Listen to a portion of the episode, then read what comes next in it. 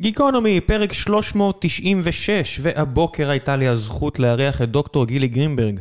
דוקטור אה, גרינברג חוקרת בפייסבוק, והיא עושה שם עבודה מאוד מאוד מעניינת שקשורה הרבה סביב מחקרים בעולם המתפתח. לפייסבוק יש שם הרבה מוצרים שאתם בכלל לא מכירים, סביר מאוד להניח, כמו פייסבוק לייט, שקשורה ל, אה, ש, למקומות שבהם הרבה יותר קשה להגיע לאינטרנט, אז האפליקציות צריכות להיות מותאמות לטלפונים חלשים יותר ולסיטואציות מסובכות יותר מבחינת האינטרנט עצמו, ויש להם מוצרים שקשורים לווי-פיי, לפתרונות של ווי-פיי, אבל אני לא בא לעשות שירות לפייסבוק, בעיקר אה, דיברתי עם גילי על הקריירה שלה שעברה דרך קיימברידג' ו-LSE.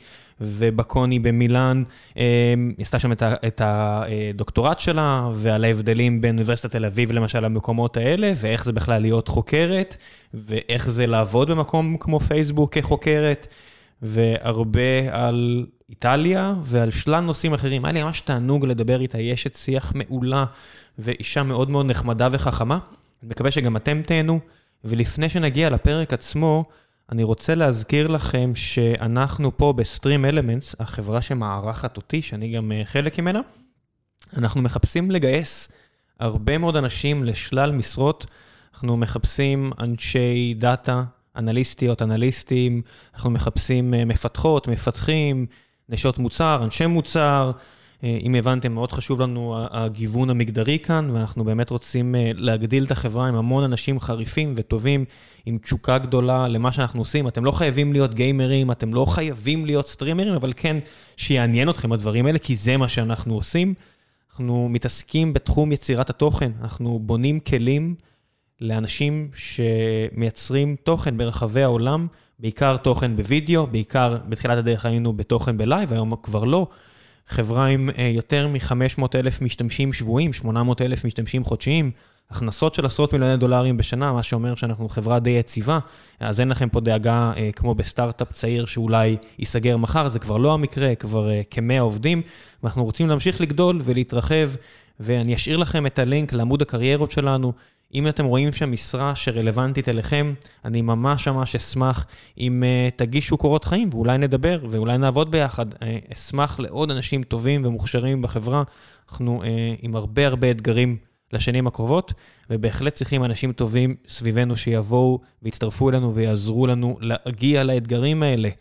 וזהו, בלי לקשקש לכם יותר מדי, גיקונומי פרק 396 עם דוקטור גילי גרינברג, מקווה שתהנו.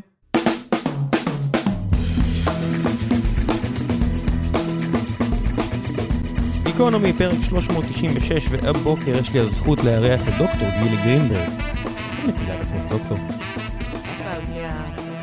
אל תהיי כזו. פשוט גילי. עבדת קשה על זה. כן, אבל אה, פחות אה, מצניעה, מצניעה. איך הגעת בכלל למילאנו, לעשות תואר אה, שלישי? וואי, זו שאלה מצחיקה, אבל היה לי בן זוג איטלקי, ומצאתי את עצמי באיטליה. ובמילא רציתי במשך שנים לעשות דוקטורט אה, בכלכלה. ובוקוני היא אוניברסיטה מעולה, אחת הטובות באירופה, ואני חייתי כבר באירופה לא מעט שנים, גם לפני זה. וכשמצאתי את עצמי באיטליה, החלטתי לפנות אליהם.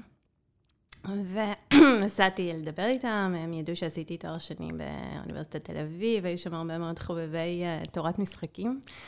ואני בכלל לא מתורת משחקים, הם נורא התלהבו מזה שבאתי מתל אביב, ויש פה מלא פרופסור מתורת משחקים, וכן. יש את הספר העבה הזה של, אה, ברחו לי השמות, אבל שלושה דוקטורים באוניברסיטת תל אביב, ש... זה כן. חזק, אריאל רובינשטיין. כן, אז אריאל גם היה כאן, הוא נורא מצניע את אה, מקומו בעולם, אבל זה בכל זאת נחמד שהוא איתך. כן. באיזושהי צורה. הוא מאוד מאוד ידוע בעולם כולו, והיה שם הרבה התלהבות על זה שאני באה מאוניברסיטת תל אביב. אני בכלל, אה, בזמנו הייתי בתחום של מקרו-כלכלה, לא קשור, אבל עדיין אה, מאוד כיבדו את אוניברסיטת תל אביב, וכן, מצאתי את עצמי לומדת במילאנו, בבוקוני, על, על מלגה, והיה מדהים. איך התרבות שם, נגיד, לעומת אה, בלונדון, ב-LSE? ב-LSE אני לא עשיתי דוקטורט, אז קשה להגיד. עשיתי תואר שהוא היה רובו קורסים והרצאות, אז uh, באמת, uh, אני חושבת שבחלק של דוקטורט, מה שחשוב נורא זה היחסים עם המנחה, ועד כמה המנחה משקיע בך, ובאמת uh, uh, נותן לך לצמוח ולעשות מה שאתה רוצה, ויש שיתוף פעולה. אז זה היה מדהים בבוקוני. LSE זה בית ספר uh, מעולה בתחום הכלכלה, יש שם אנשים שזכו בנובל, יש שם באמת... נחשב uh, לאחד המוסדות הטובים בעולם? כן, ומאוד uh, נהניתי, היה מאוד uh, קשה, היה, היה תואר קשה, אבל uh, מעניין. ובבוקוני, כן, הייתה לי חוויה מאוד uh, חיובית, בעיקר בגלל המנחה שלי, שבאמת uh, היה לנו קשר מאוד טוב, והוא נתן לי פידבקים מעולים, ובאמת uh, מישהו שמצמיח אותך. עד כמה לא התרבות האיטלקית משפיעה על חוויה של לימודים באיטליה? אני אגיד לך, בדיוק סיימתי uh, לשמוע פודקאסט שלם שמוקדש רק לברלסקוני, אז מן הסתם... Uh, מילאנו מופיע שם לא מעט, את יודעת, מילאנו ב, וכל המקומות האלה שהוא בנה מסביב לעיר באדמת ביצות ומכר אותם בהון תועפות, וכל הבעיות המבניות בכלכלה האיטלקית, והבעיות, כי את גם היית ב-OCD, אז את מן הסתם את מכירה את הדברים האלה לעומק, עד כמה זה משפיע על מקומות כמו המחלקה לכלכלה?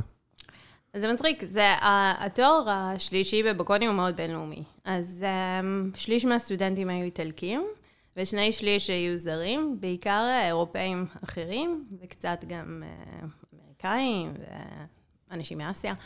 אה, המרצים ברובם איטלקים, אבל כמעט כולם, אם לא כולם, אה, בעלי דוקטורט מארצות הברית. המנחה שלי היה לו דוקטורט מסטנפורד, אנשים אחרים מהרווארד וכולי. אז הם באים באמת עם איזשהו, כאילו, הם באים ללמד כלכלה די the American way. כאילו, אתה לא מרגיש שאתה לומד uh, כלכלה בהכרח באיטליה, אבל כשאתה חי באיטליה, אתה מאוד מרגיש שאתה חי באיטליה, כל הדברים הטובים והרעים. יש שם הרבה בעיות מבניות. Um, וכן, מה שהיה מצחיק זה שנגיד המפלגה הקומוניסטית עדיין חיה וקיימת. אנחנו בתור סטודנטים היינו הולכים לאכול צהריים בארצ'י, שזה היה מקום באמת שמאורגן על ידי המפלגה הקומוניסטית, וכאילו מין לא בתמחוי, אבל מין פסטה ברמה די נמוכה, אבל במחיר כזה של שני יורו, וכל הסטודנטים היינו הולכים לאכול שם. אז כאילו, והיינו צריכים כרטיס חבר, אני זוכרת שזה נורא הצחיק אותי. הפנקס האדום. ושחברים שלי אמרו, בואי, בואי, נאכל פה, ואני אומרת, אבל אני אשכרה צריכה לעשות עכשיו כרטיס חבר, כאילו, במפלגה הקומוניסטית בשביל לאכול פה, אמר לי, עזבי אותך, אף אחד לא ידע בחיים. ככה הם מכניסים את האנשים פנימה. זה היה נורא, נורא משעשע גם, אה, שכאילו... כן, אני לא יודעת אם בארצות הברית היו רואים את זה באור, אה, באותו אור, אבל אה, באר, כאילו באירופה בכלל, קומוניזם זה לא משהו שהוא כזה אויב ו, ומשהו נוראי, כמו שכשחייתי בארצות הברית תקופה, וגם כשאני עומדת, אז באמת ה... הדיבור כאילו על קומוניסטים זה, זה נורא, זה כאילו להיות קומוניסט זה, זה evil, evil, evil, ובאירופה עד היום אני חושבת, זה לא, זה יחס אחר. רק uh, בפרק הקודם, uh, שלח דיבר על הספר של uh, סלאבוי זיז, זיזיק, הפילוסוף הסלובני, שאני חושב הכותרת זה קומוניזם או ברבריות. בכלל, באופן כללי, מערב ארה"ב מסתכלת על זה באור נורא חיובי, וזה נראה לי מגיע מכך שהם נורא הומוגנים וחמודים אחד לשני. זאת אומרת, את רואה את כל הצרות ב... ב פה בארץ ובארצות הברית, והרבה מזה זה אתגרים של מדינות לא הומוגניות. אתה יודע, אני מדבר עם עובדים שלנו, נגיד בדנמרק. אה, כולם שם חושבים בצורה מאוד דומה, הם די מאוחדים על המטרות שלהם. זה מאוד עוזר, וכלכלה הרי זה אמון, ושאתה חושב בצורה מאוד דומה ואין צרות, אז קומוניזם אולי זה נשמע כמו רעיון לא רע. בטח אם אתה לא במדינה כמו ברית המועצות עם כל הבעיות שהיו לה אז. אמ, כן, כן, אני חושבת שבאירופה, אני לא חושבת, אני לא זוכרת מי אמר את זה, אבל האם זה יותר קל ללחוץ את ידו של קומוניסט לשעבר מאשר נאצי לשעבר, אז כמובן שהתשובה היא כן. אני לא בטוחה שבארצות הברית זאת התשובה בהכרח, אני חושבת שזה די כאילו... אני חושב שהם בהכרח אמרו שלא, כי אם את רואה נגיד את ההיסטוריה של נאסא, המדענים הראשיים שם היו חבר'ה שתלו יהודים מהגדרות, אז אני חושב שהם עשו את הבחירות שלהם בתקופה הזאת, שנות ה-50 וה-60, את מי הם מעדיפים, וזה לא, וזה לא, וזה לא את הקומוניסטים. כן, אז גם כשחייתי בצרפת, גם, שוב, יש ביטאון כזה קומוניסטי, זה עדיין alive, הקומוניזם שם, ממש בקטנה כמובן, אבל, אבל עדיין, כן, זה לא, זה לא איזה משהו, זה לא... האויב וההפחדה, כאילו, וואי, זה נורא ואיום. באופן כללי, כל הליצור דמונים על רעיונות מופשטים, זאת אומרת, שום רעיון כבר לא... אתה יודע, עברו מה, 150 שנה מאז שמרקס כותב את מה שהוא כותב. 150 שנה של רעיונות וניסויים טבעיים בכלכלה, מה, איך אפשר בכלל לנהל ויכוחים של קומוניזם מול קפיטליזם? מה, איפ, איפ, באיזה מדינה באמת יש קפיטליזם ובאיזה מדינה באמת היה קומוניזם? זה הכל אה, אנשי קש כאלה ירודים. זאת אומרת, איך, איך זה לראות את כל הריבים האלה שקורים בכל מקום כדוקטור לכלכלה? אני חושבת, אני חושבת שמה שבאמת היה חסר לי הרבה בלימודי הכלכלה, ואני חושבת שגם כשלמדתי בתל אביב, אה, מנואל טרכטנברג אמר שהוא תמיד היה רוצה, שהוא היה מקווה לעשות פה איזה קורס פעם באמת על ההיסטוריה של הכלכלה, על, ה, על כל ההוגים וההתפתחות של זה. אני, אף פעם לא יצא לי לקחת קורס כזה, קראתי פה ושם. אבל אני חושבת שזה מרתק, אה, ואני חושבת שגם יש הרבה הבדל בין... בין איזושהי תיאוריה או מניפסט או משהו כזה, לבין איך שזה בסוף באמת, how it evolves ואיך שזה נראה כן. בפרקטיקה. וכן, אני חושבת שמרקס עצמו אמר על... על ברית המועצות לשעבר, כשהיא עוד הייתה רוסיה הצארית, שזה לא איפה שהוא התכוון שזה יקרה, כן? הוא התכוון שזה יקרה בגרמניה, שהייתה מדינה מתועסת, לא מדינה אגררית מפגרת כמו שרוסיה... היא באמת מעמד פועלים. שהיה שם באמת פועלים, היה שם באמת פרולטריון. כן. אז אז כן, אז אפשר להגיד שהניסוי לא צלח, ואני מניחה שכל אה, מי שעדיין מגדיר את עצמו כקומוניסט, גם אולי באירופה עדיין יגיד, כן, זה פשוט לא יושם כהלכה, ויש כאלה שיגידו, זה לא... אין דרך שבה זה יושם כהלכה, כי טבע האדם הוא שונה, ואנחנו פועלים על פי אינסנטיבס, וכשאין אינסנטיבס, אז... ואני גם חושבת שזה נכון, אני חושבת שה incentive structure זה משהו שהוא מאוד... אה, מאוד חזק. מצד שני, גם קפיטליזם, בו זה לא... זה לא טהור. זאת אומרת, אין אדם שיבוא ויגיד לי, אני קפיטליסט טהור, יהי מה שיהיה ההגדרה הזו, ואין אדם שהוא קומוניסט טהור שזה מחזיק מים. ישב פה דוב חנין, ודיברנו קצת off the microphone. כמה פעמים יצא לי לשוחח עם האיש. אמרתי לו, אתה לא באמת מאמין בזה, נכון? אמר לי, כן, אני כן. אמרתי, אוקיי, אני עכשיו מקים חברה. איך זה עובד? כל העובדים עם חלק שווה? אני כן. ומי שהצטרף 30, יש לו כמו מי שהקים את החברה הראשון והיה שנתיים בלי שכר, אומר לי, לא, אה, לא, לא. אמרתי, אוקיי, איך אתה מתחיל? ואז לאט לאט אנחנו מגיעים למה שבאמת המבנה, ה cap table של החברה. וזה מצחיק, כל רעיון תיאורטי, אם אתה מתחיל ליישם אותו, זה נהיה יוריסטיקה, וזה כבר לא הרעיון המקורי שלך. וזה בן אדם שהוא הכי כאילו אידיאליסט חמוד, באמת, אני באמת מאמין למה שהוא אומר. כן, זה כמו מחוות החיות של אורוול, נכון? הם התחילו עם רעיון מאוד מאוד יפה, ואז חזירים שם השתלטו על העניינים, ונהיו השווים והשווים יותר. אני חושבת שזה באמת ספר אה, מדהים כן. שמדגים את... איך גם, גם זה, גם 1984, באמת, אה, איך השפה הופכת דברים ל... כאילו, המכבסת מילים הזאת, באמת, לכבס כל מיני מונחים וכזה. אני חושבת שבאמת...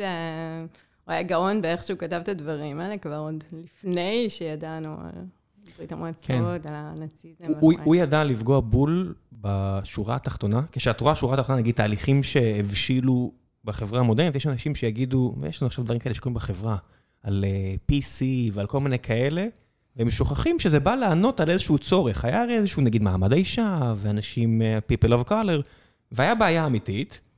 וניסו לפתור אותו, ואולי התוצאה הסופית כרגע לא מושלמת, אבל זה כל כך הרבה יותר טוב ממה שהיה אז, תסתכל על התהליך. ומה שאמרת על כלכלנים, אח שלי דוקטור לכלכלה, וכל פעם שאני מתחיל לקשקש, באתי להגיד מילה אחרת, אבל לקשקש על כלכלה, הוא מחזיר אותי לאיזה ספר שהוא המליץ לי, The Worldly Philosophers, זה על דיוויד ריקרדו ואדם סמית וכל מיני כאלה, ופשוט כל, הספר ענק, איזה, לא יודע, מה 1200 עמודים, וממש מסביר על איך הם הגיעו לרעיונות שהם הגיעו, ואחרי שקראתי, אמרתי, איך אפשר בכלל לנהל את הדיונים האלה בצורה כל כך מופשטת, כמו שזה קורה, צריך להגיד, אצלכם, בפייסבוק ובטוויטר וכל המקומות האלה. זה, זה לפעמים כל כך טפל.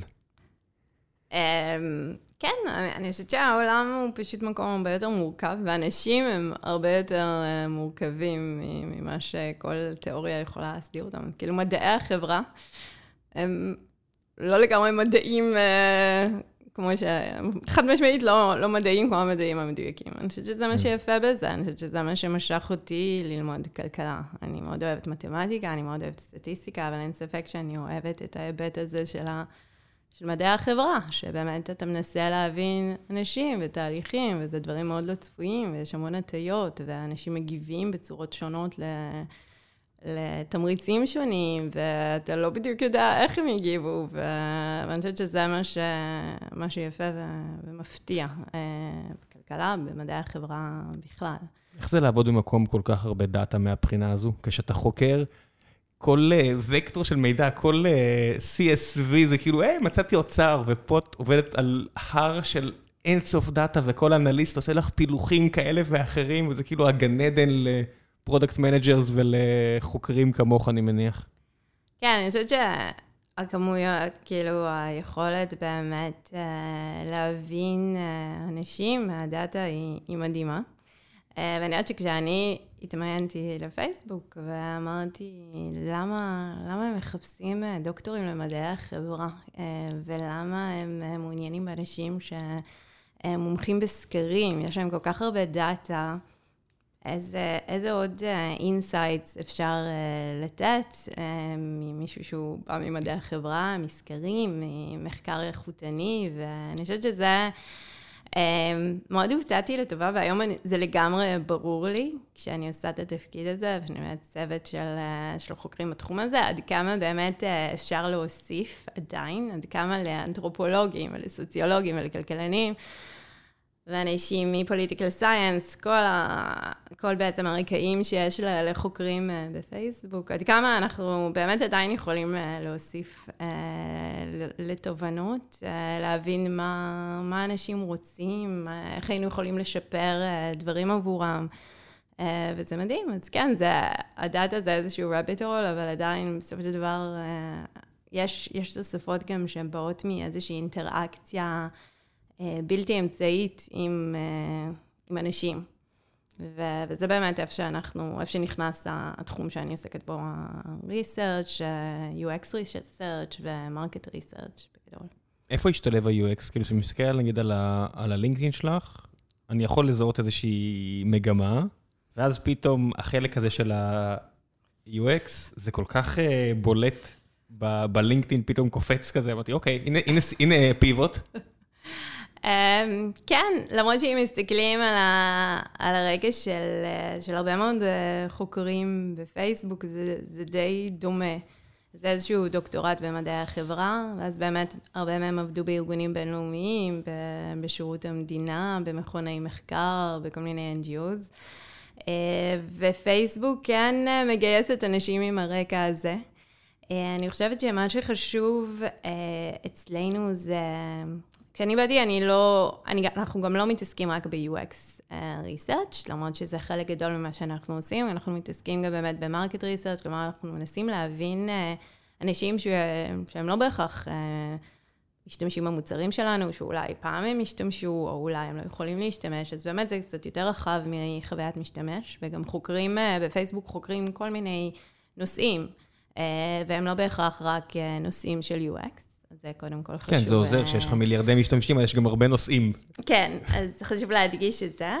אבל אה, מבחינתי, באמת, איך שזה נכנס, זה... זה באמת אה, להסתכל על העולם, להסתכל על מצב אה, נתון שהוא מאוד מאוד מורכב. כמו שאמרנו, העולם מאוד מורכב, התנהגות של אנשים זה דבר מאוד מורכב. ו... ומזה לזקק איזושהי שאלת מחקר, ואז באמת להגיד איזה נתונים, איזה היפותזות, איזה מודל, מה יכול להסביר את זה, איך אני יכול להבין את זה. יכול לתת דוגמה? Um, אני חושבת שהדוגמה ש... um, שנעשה בצוות uh, הרחב שלי במלון פארק, לדוגמה, אני חושבת שבמחקר איכותני בהודו, ראו לדוגמה שלפחות uh, חלק מנשים הודיות uh, לא שמות תמונת פרופיל בפייסבוק. אמ, שמות פרח, אה, שמות אה, משהו כזה. איזשהו אבטר שהוא לא הן. שהוא לא הן. ובאמת, אה, אני אגיד, זה משהו שבדאטה אפשר אולי לראות שזה קורה, אבל, אבל אין, אי אפשר היה להבין את זה. ובמקום הזה באמת מחקר איכותני נכנס, ומשיחות שהצוותים נסעו להודו ושוחחו עם משתתפים במחקר, והובהר שבאמת יש חשש מאוד מאוד אה, גדול בהודו אה, לנשים אה, לשים תמונות, חלק, חלקן, לשים תמונות ושיורידו אותן ושיעשו בהם איזושהי מניפולציה. ובאמת, הרבה מקרים כאלה שיש לנו איזושהי היפותזה או משהו שאנחנו רואים בשטח במחקר איכותני, אנחנו אחרי זה גם עשויים להריץ סקרים כדי להבין בעצם, לעשות איזשהו sizing, עד כמה הממצאים האלה הם generalizable.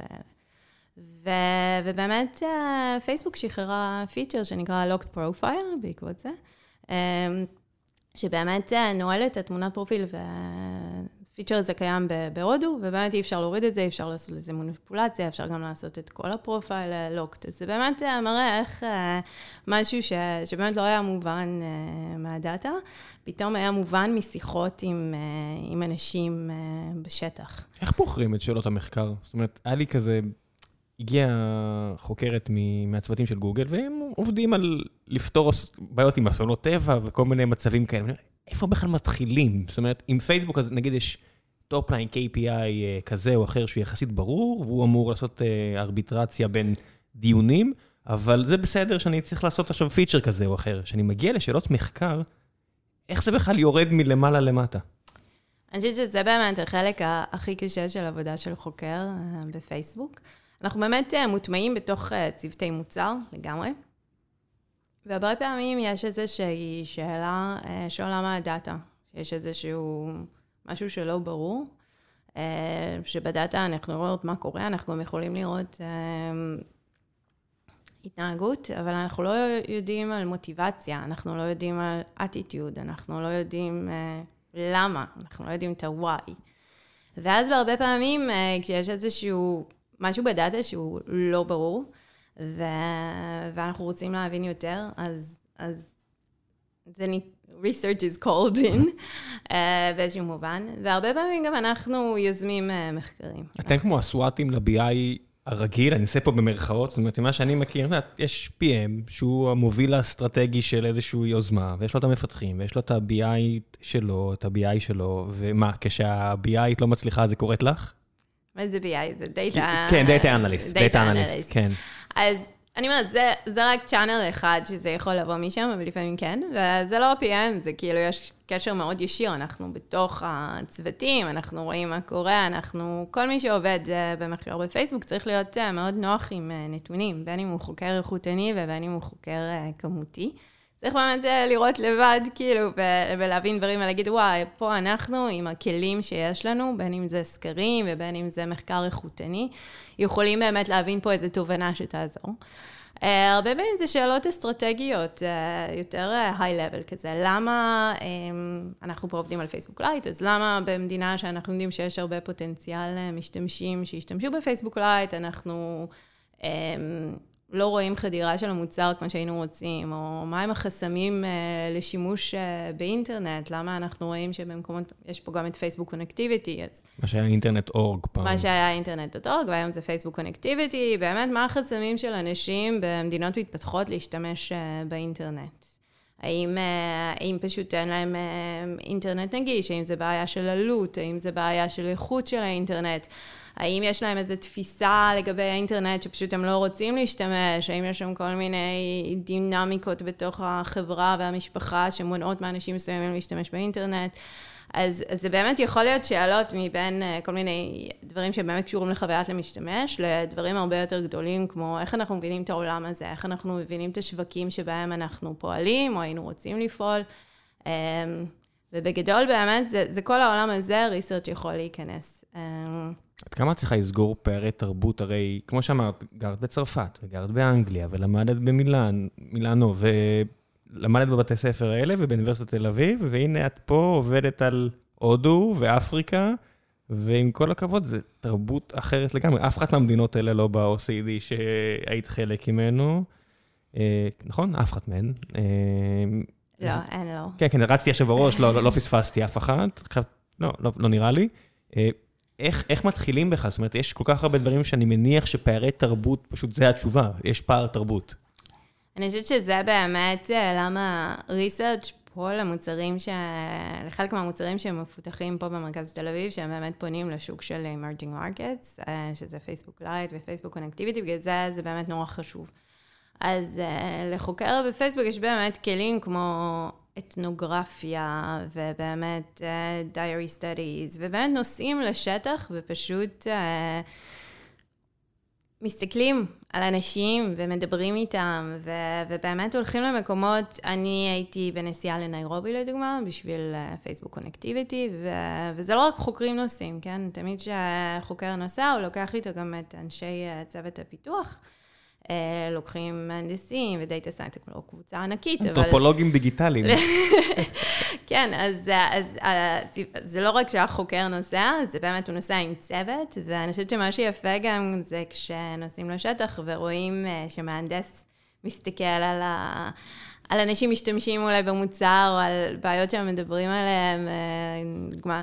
אז הוא יהיה לו, הוא ישר יקפוץ עם איזה רעיון אחד, הוא ישר יקלוט משהו מסוים שהוא יכול אחרי זה ליישם, וה data scientist יגיד, או, oh, עכשיו אני מבין uh, ככה, וה designer וה content designer, ובאמת uh, כל אחד יבוא עם הפרספקטיבה שלו בעקבות מה שהוא ראה, ואני חושבת שזה יוצר המון המון אמפתיה למשתמשים. כלומר, אנחנו באמת, העולם שבו אנחנו חיים, הוא כל כך שונה מהעולם שאני ראיתי בניירובי. כן, תעשו את הניסוי הזה של אה, פשוט תורידו את הווי-פיי שלכם, אני חושב שתעשו את זה אצלכם, לא זוכר אם זה אצלכם או בחברה אחרת, אבל היה איזה יום שפשוט אמרו לכל המפתחים, תורידו את הווי-פיי, תעבדו רק עם כל הבעיות של ה-3G או ה-4G, מה שלא היה, אז שאתם כולכם באותו בניין, באותו קמפוס, ככה זה מרגיש בהודו או, בדור, או באפריקה, עכשיו תבינו איך המוצר שלכם מרגיש ונראה. זה נכון, וגם המכשירים שלהם הם אה, באיכות שונה מהמכשירים שאנחנו משתמשים, האינטרנט הוא באיכות שונה, וגם יש באמת... אה, באמת אישוז של, אה, של עלויות, שהנגישות לאינטרנט באפריקה, יש מחקרים, לא שאנחנו עשינו, אלא מחקרים באמת שנעשו על מחירים של, של דאטה במדינות מסוימות, ואיזה חלק מההכנסה שלך זה, חלק מההכנסה שאתה צריך להוציא בשביל בכלל אה, להשתמש בסלולרי באפריקה, זה מטורף. כל הדברים שהיו פה פעם, ובגלל שהכל רץ כל כך מהר, אני לא בטוח שיש לנו אמפתיה לרובנו לעניינים האלה, כי זה כל כך טריוויאלי היום, שאתה יכול לעשות מה שאתה רוצה על המכשיר, אנשים בואים בו עשר שעות ביום, או לא יודע כמה שעות בממוצע, והם לא, לא חושבים על עלויות או דברים כאלה. כן, זה ממש ככה. את, היה לי בעיה עם, עם הפודקאסט לא מזמן, והתקשרתי לחבר'ה שמחזיקים את האתר, אחד מהפודקאסטים שלנו, ודיברתי איתם, מישהו מאוד נחמד באריזונה, ואני מקשקש איתו, והכל נחמד. ואז בסוף החודש, כמו איזה צ'יילד, קיבלתי דוח, את הדוח, את, הזה, את החיוב מפרטנר, וזה היה, היה גדול פי איזה 15 מהחיוב הרגיל, אני מסתכל, מה זה? מה קרה פה?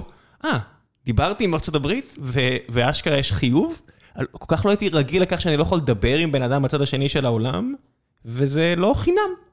את יודעת, לא, מה זה לא חינם? לא פלט פי אפסי עבורי. אה, אין אפס אמפתיה, כאילו, עד שזה לא קרה לי, היה לי אפס אמפתיה לבעיות האלה. כן, זה באמת החוויה הכי קרובה, זה באמת עכשיו שאנחנו נוסעים לחו"ל, ואנחנו קונים איזשהו פאקג', ואז אנחנו מכבים ו... ומדליקים אה, כל הזמן את הסלולר דאטה, ו... אבל גם זה אין מה להשוות. זה באמת, אה, זו דוגמה אחת, גם גילי, כאילו, מחקר של פייסבוק גם מאוד העלה לבני השטח את העניין של device sharing, לדוגמה. שאלת אותי על דוגמאות, אז uh, כמו שאצלנו, אפילו גם זה כבר היום לא ככה, אבל היינו חולקים מחשב ביתי, באמת כמה אנשים משתמשים במחשב ביתי, אז שם הרבה אנשים uh, חולקים אותו מכשיר סלולרי. Um, כי הם כזה מובייל פרסט, אז כמו שבאמת אנחנו היינו חולקים פעם מחשב, uh, הם חולקים את אותו המכשיר. וזה משהו שגם uh, נחשף uh, בריסרצ'. אה, ואז באמת זה מעלה הרבה שאלות, איך אתה, איך אתה בונה אפליקציה שהרבה אנשים הם עושים switching between accounts, ואיך ה-notifications, ואיך ה-privacy ייראה, וכלומר היום device sharing זה משהו ש... זה שיקול שנכנס uh, לתוך uh, הרבה מאוד uh, שאלות בפיתוח. Uh, וזה גם משהו שלא היית חושב. אנשים חולקים כן. את אותו הטלפון, מספר לא, לא קטן של אנשים. והעניין שכל בעיה קטנה אצלכם, שהרבה אנשים אומרים, אוקיי, בסדר, אז תעשו ככה, תעשו ככה, אבל זה scale כל כך גדול. יש פה איזה מישהי שאני מכיר שעושה, הכרתי, עושה את גוגל קונקטיביטי, ועבורם לפתור את הבעיה של lost my password, רק לקצר את הסיפור הזה, זה זה מיליוני דולרים ביום, פחות או יותר, לארגון, או משהו כזה, כי זה מונע שיחות ל support, וזה מאפשר לאנשים להשתמש יותר, וכל הדברים האלה. כל דבר קטן שעושים בארגונים האלה, זה מחט ענקית. כן, שיש לך מאות מיליוני אה, משתמשים, זה ככה, בגלל זה אני. פייסבוק לייט, את מדברת רק. כן, כן. אני מדברת על פייסבוק לייט. עולמכם הקטן עם אה, מאות מיליוני משתמשים בעולם השלישי. אמ, אז, אה, אז כן, אמ, כמובן ש, שזה נותן הרבה סיפוק, אני חושבת שבגלל זה גם אה, החוקרים שעבדו בשביל government ובשביל international organization וזה, אז כן נמשכים לעבודה הזאת בפייסבוק, כי אני חושבת שכולנו באים מאיזשהו מקום שמאוד חשוב לנו להשפיע אה, על חיים של אנשים. אני חושבת שהרבה מאיתנו יש את. אני גם נמצאת בצוות שבאמת רובו מתעסק, גם הצוות אה, בארצות הברית, במדינות מתפתחות, אז, אה, אז באמת משהו שהיה לנו בו הרבה מאוד אה, עניין. ו, וכן, אני חושבת שאני למדתי, למדתי המון על, אה, על באמת, אה, על מה זה, כאילו, אני לא יכולה להגיד שאני אי פעם מבין, כי אני לא חיה את החיים האלה, אבל פשוט הדברים האלה שאתה רואה, לדוגמה, אתה לומד מה זה יזמות. כשאתה הולך באפריקה ואתה רואה בן אדם שיש לו מספרה אה, בגודל של אולי מטר על שניים, ובמספרה הזאת גם יש לו מאחורה ילדים משחקים במשחקי אה, מחשב, וגם יש לו ראוטר של אקספרס וי-פיי, שהוא בעצם מנהל איזשהו hot spot, זה אחד מהמוצרים, ואנשים יכולים לבוא ולהתחבר אה, לאינטרנט, לשבת מחוץ ל... למספרה שלו ובעצם לגלוש באינטרנט בצורה זולה או חינמית למשך כמה, כמה עשרות דקות ביום, זה, זה מדהים.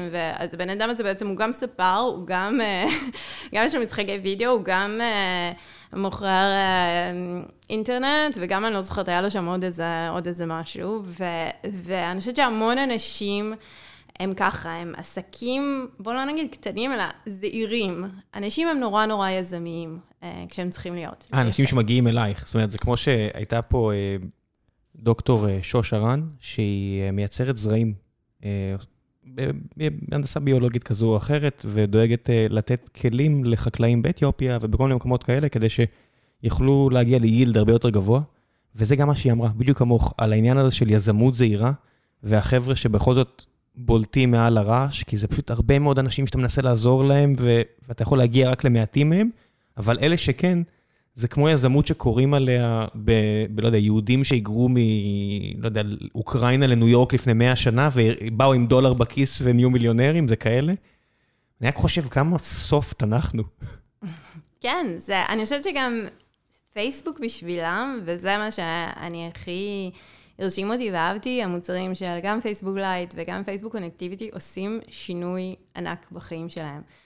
כי אני גוללת ב newsfeed, ואני כן משתפת תמונות, ואני עושה הרבה מאוד דברים, ואני מחברת communities, אבל אצלם, להיות מחובר לפייסבוק זה היכולת באמת אה, לשווק את ה... מה שאתה עושה, אה, באמת להעלות תמונות, מישהי עושה ציפורניים והיא רוצה להעלות אה, תמונות, וכשפייסבוק לא עבד לה טוב על המכשיר, אז היא לא יכלה שיהיה לה פייסבוק, אז היא לא יכלה להעלות את התמונות. אז...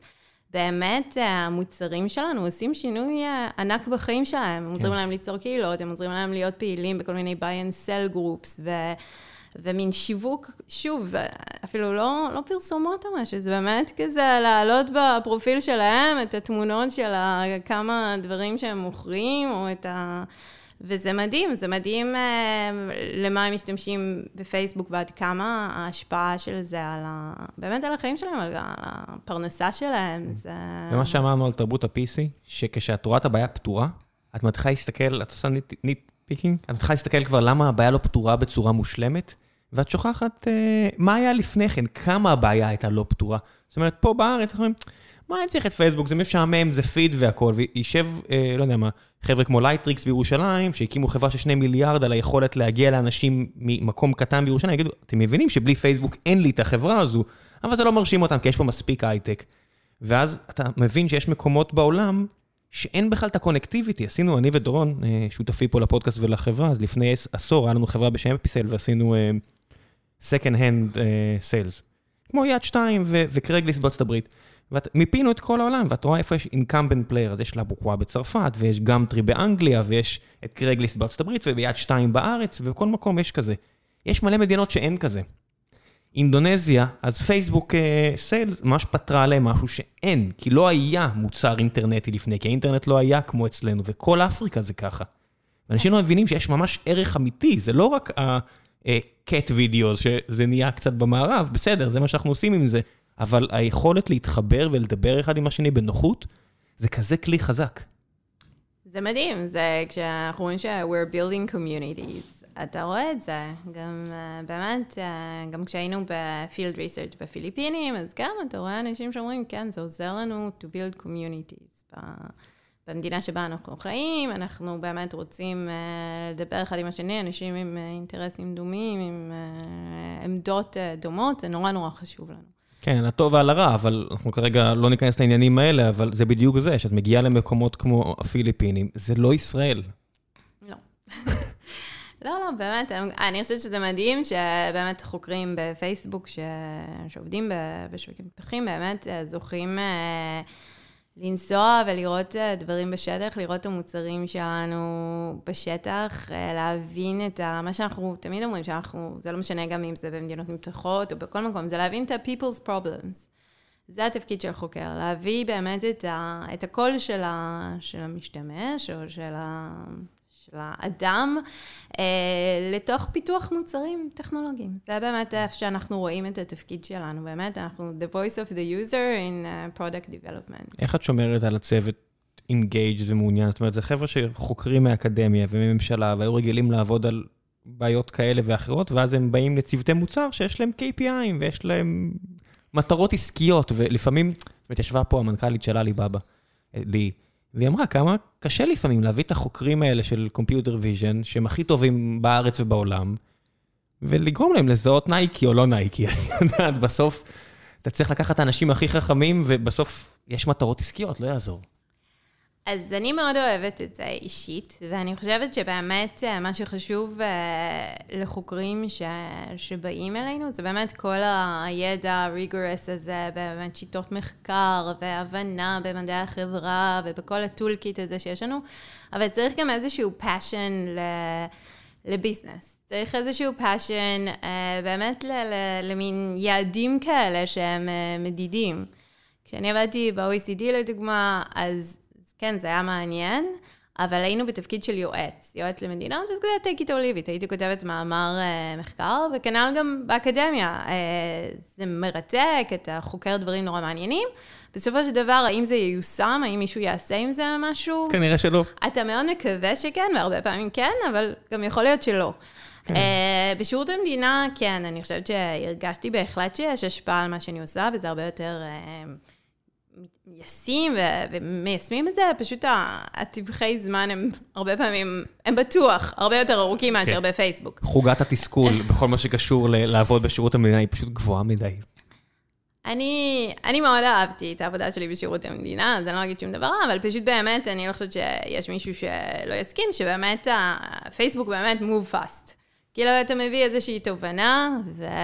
ואנשים, אה, וואו, כן, זה עוזר לנו עכשיו, עכשיו ישר אה, חושבים על משהו, בואו ניישם, בואו נריץ experiment, בואו נעשה עם זה משהו. אז אני חושבת שיש בזה המון סיפוק. אמ, גם לאנשים שבאו באמת מארגונים בינלאומיים, משירות המדינה, ממכוני מחקר, אני חושבת שבאמת לראות את הדברים שלך מיושמים, ולדעת שזה ב scale כזה ענק, ושהם מיושמים בפרקי זמן של כלום, כאילו, יחסית למקומות שאנחנו באים. אה, אז באמת, אה, זו הרגשה מאוד מאוד אה, טובה. ושוב, אני, זה כל אחד והפשן שלו. אני בן אדם שמאוד אוהב לראות אימפקט. זה, אני חושבת שבפייסבוק תמיד מדברים על אימפקט, אז כן, זה נכון. אני, אני אוהבת את זה, אני אוהבת לראות אימפקט. אני, פחות אכפת לי אם אני עושה עכשיו מחקר שהתפרסם בז'ורנל כזה או אחר. אה, יותר אכפת לי שבאמת ייקחו את, הממצאים שלי, ו- ו- ואני אדע בוודאות ש- שהולכים לעשות איתם משהו. שוב, אני לגמרי אומרת, גם באקדמיה, הרבה מחקרים הזיזו דברים מטורפים, ו- ובטח שבשירות המדינה. פשוט ה- ה- גם ה- הלוח זמנים הזה הוא הרבה יותר קצר בפייסבוק, ולי זה מאוד מתאים. ואני גם אישית מאוד מאוד אוהבת... Uh, אני אוהבת ביזנס, מעניין אותי, מעניין אותי לדעת איך חברה פועלת, על מה היא מסתכלת, איך היא מודדת דברים. זה שפייסבוק זה data driven company, זה מדהים בעיניי, זה שיש מטריקות, גם בכלל לחשוב על מטריקות, זה משהו שעשינו ב-OECD, איך אתה מודד דברים, מה המטריקה הנכונה למדוד. המונחים דומים? עובדים עם KPI, OKR, כל הדברים האלה, זאת אומרת, אני, אני אף פעם לא הייתי מחוץ לארגון טכנולוגיה, אבל זה, זה, אני מדבר נגיד עם אנשים במשטרה, ואני אומר להם, מה ה-KPI שלך? והוא יכול להסתכל עליי כאילו במבט עגל כזה, הוא אומר לי, אחי, אנחנו לא עובדים ככה. ואנחנו מדברים על אותם דברים, זה פשוט המונחים שונים, הרבה פעמים. כן, זה, זה באמת אבל שזה בחברה שהיא מאוד data driven, הדברים הרבה יותר מדידים. זה לא, זה לא אומר שבמקומות אחרים אתה לא נמדד, ו... אבל יותר קשה הרבה פעמים. אה, וזה גם בסקייל של נגיד אה, מדינה.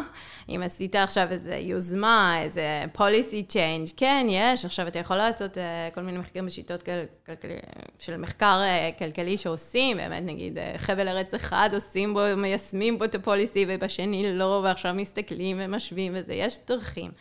אבל אני חושבת שזה הרבה יותר מדיד בחברות טכנולוגיות.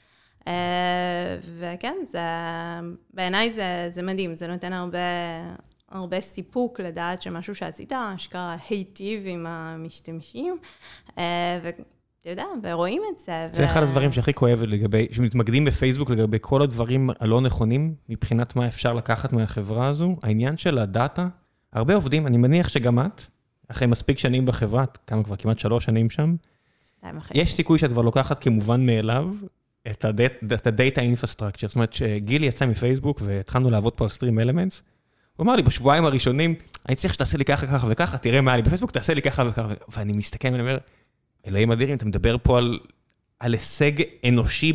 כאילו, הישג של האנושות.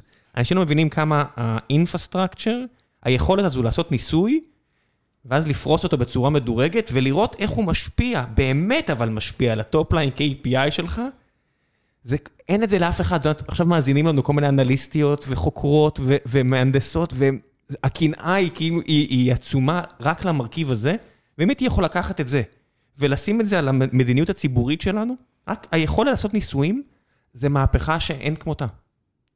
כן, כמו שאמרתי, עושים גם ניסויים במדיניות ציבורית, כן, בודקים, אבל, אבל באמת... זה לאט. זה וזה, לאט וזה... וזה מעט.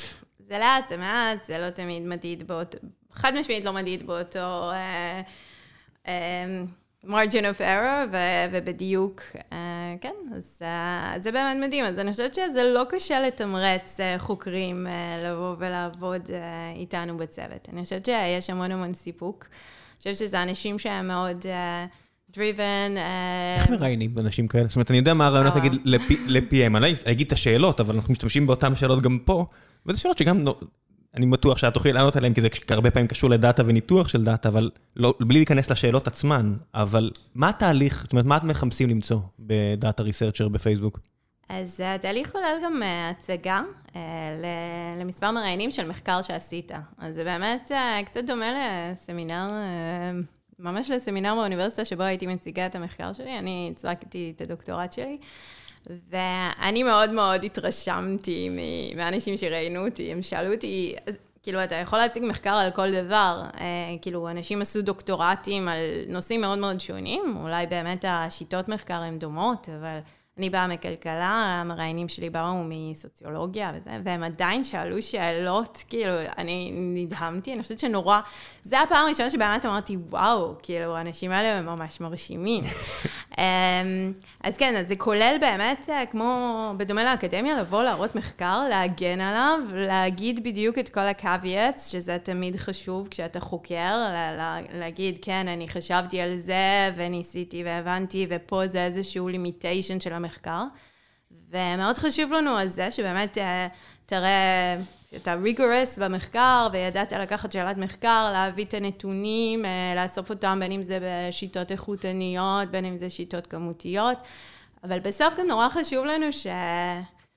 מה היה, מה היה האימפליקיישנס של המחקר? כאילו, מה, עם מה אתה רוצה שנצא מפה? מה ההמלצות שלך בעקבות המחקר? אפילו אם זה לא משהו שבאמת יושם, זה מחקר אקדמי, אני עשיתי משהו על פטנטים, והיה לי איזושהי המלצה ל-USPTO, כן? לא משנה אם הם יישמו או לא, אבל לפחות ידעתי כאילו לזקק מזה איזושהי המלצה. לקח לי, עשיתי בראש כזה United States Patent, Patent Organization. Patent Office. אוקיי, בסדר. כן, משרד הפטנטים האמריקאי.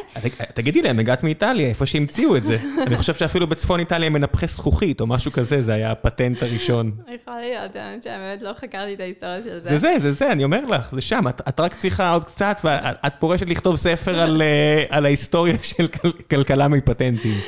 ואז זה באמת מה שאנחנו מחפשים, מישהו שבאמת אה, גם אה, יש לו רקע כאילו מחקרי, ו- ויודע את השיטות, ויודע לקחת בעיה סבוכה ולהפוך אותה מביזנס, אצלנו בפייסבוק זה ביזנס קוושטיין, ולהפוך אותה ל-research question, ולקחת איזושהי שאלה, לא חייבת להיות ביזנס קוושטיין, יכול להיות policy question, להפוך אותה ל-research question, ואז באמת... אה, להציג אותה בצורה כזאת שהתוצאות מאוד מונגשות לקהל גדול של אנשים. אמנם אותי ברעיונות ראינו בעיקר אה, חוקרים, אבל כמובן בפייסבוק התוצאות של המחקר וההמלצות צריכות להיות מונגשות למהנדסים ולדיזיינרס. שהרבה מהם לא, לא עם רקע אקדמי. אם יש הבדל אחד בין גוגל לפייסבוק, שציינתי אותו פה עם כל מיני חבר'ה שמכירים את שתי החברות ועבדו בשתי החברות, כולם אמרו שגוגל הרבה יותר אקדמיק אוריינטד, זאת אומרת, אם יש לך, סיים בהצטיינות פה ושם, אז את החבר'ה בגוגל זה מרשים, וחבר'ה בפייסבוק אמרו, אוקיי, תענה על השאלות בבקשה ברעיון, ובוא נתקדם. ואז uh, יובל, שדיברנו עליו לפני הפרק, אמר לי, תקשיב, זה כבר לא נכון, אנחנו גם מאוד אכפת לנו, כבר יש לנו ממש פינה חמה בלב לאקדמאים מאוד חזקים. הנה, את, את פה כדוגמה לזה. אה, אבל, כן. אבל זה לא כל החברה. זאת אומרת, את מדברת עם מלא אנשים שאולי אפילו אין להם תואר ראשון. אז האמת שזה ממש, אף פעם לא חשבתי על זה, כאילו, אני, אין לי מושג למי יש תואר ראשון או בדיוק. לא, זה מעולם לא נכנס לי בריידר. כן, בארגון של החוקרים, אני, רוב, אני לא יודעת בדיוק את הסטטיסטיקות, אבל אני חושבת שרוב האנשים הם כן עם תואר אה, שלישי, כן, זה הגיוני. שני, כי זה בכל זאת ריסרצ' כן. ומתודולוגיות שלא בהכרח לומדים ב, בתואר אה, ראשון, וגם ניסיון באמת לעשות מחקר לעומק. אבל האנשים... אני חושבת שמה שחשוב תמיד, וזה היה החלום שלי, אה, זה לעבוד עם אנשים שהם מאוד מאוד חכמים. ושהם מאוד כן. טובים במה שהם עושים. ומעולם לא הרגשתי שאני מציגה משהו למישהו מכל הפונקציות בפייסבוק, ו... והם לא, לא, לא מבינים את זה ישר. באמת, אנשים מבינים את זה ישר. Uh, כמובן זה תלוי גם כמה עבודה טובה אני עושה בשביל להציג את זה בצורה כזאת, אבל, אה, אבל באמת גם התובנות והפידבקים שקיבלתי היו מדהימים, מאנשים שהם לא באים מסטטיסטיקה, לא באים ממדעי החברה, לא באים מהשיטות שלי וכזה, חשבת על זה ועל זה, ואני כזה, וואי, כן, נכון, אה, מדהים, אני אשנה את זה, אני אלך לחקור עוד קצת, אני אעשה עוד קצת ניתוח של הנתונים. אז, אז באמת אני, כל עוד אתה עובד עם אנשים שהם באמת טובים, ו... חכמים ומוצלחים ומוכשרים בתחומם, אני חושבת שזה רק מפרה. כן. אה, לבוא ממקום באמת שאולי הוא אקדמיה וכולם כזה בערך באותם תחומים, לעבוד עם כל כך אה, קשת אה, נרחבת של אנשים, זה בעיניי אחד הפרקס הכי גדולים גם בתפקיד הזה. כן, זה גם מסוג הדברים שגיל תמיד אמר לי, תבנה צוות של אנשים חריפים ואנשים ירצו לעבוד פה. זה...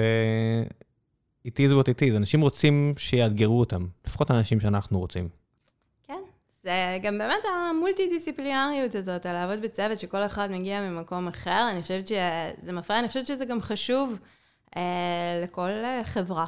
מה היה הדבר אה, שהיית צריכה ללמוד עכשיו מאפס? נגיד, אני מניח שאת לא יכולה להגיב על זה, אבל עכשיו שדייוויד מרקוס הוביל נגיד את כל הפרויקט של ליברה וכל הדברים האלה, לא יודע מה השם קוד הנוכחי לזה, אבל זה תכלס היה מגיע אליכם, לעולם המתפתח והכל, וזה משהו שאני מניח מכריח אותך ללמוד הרבה מאוד דברים.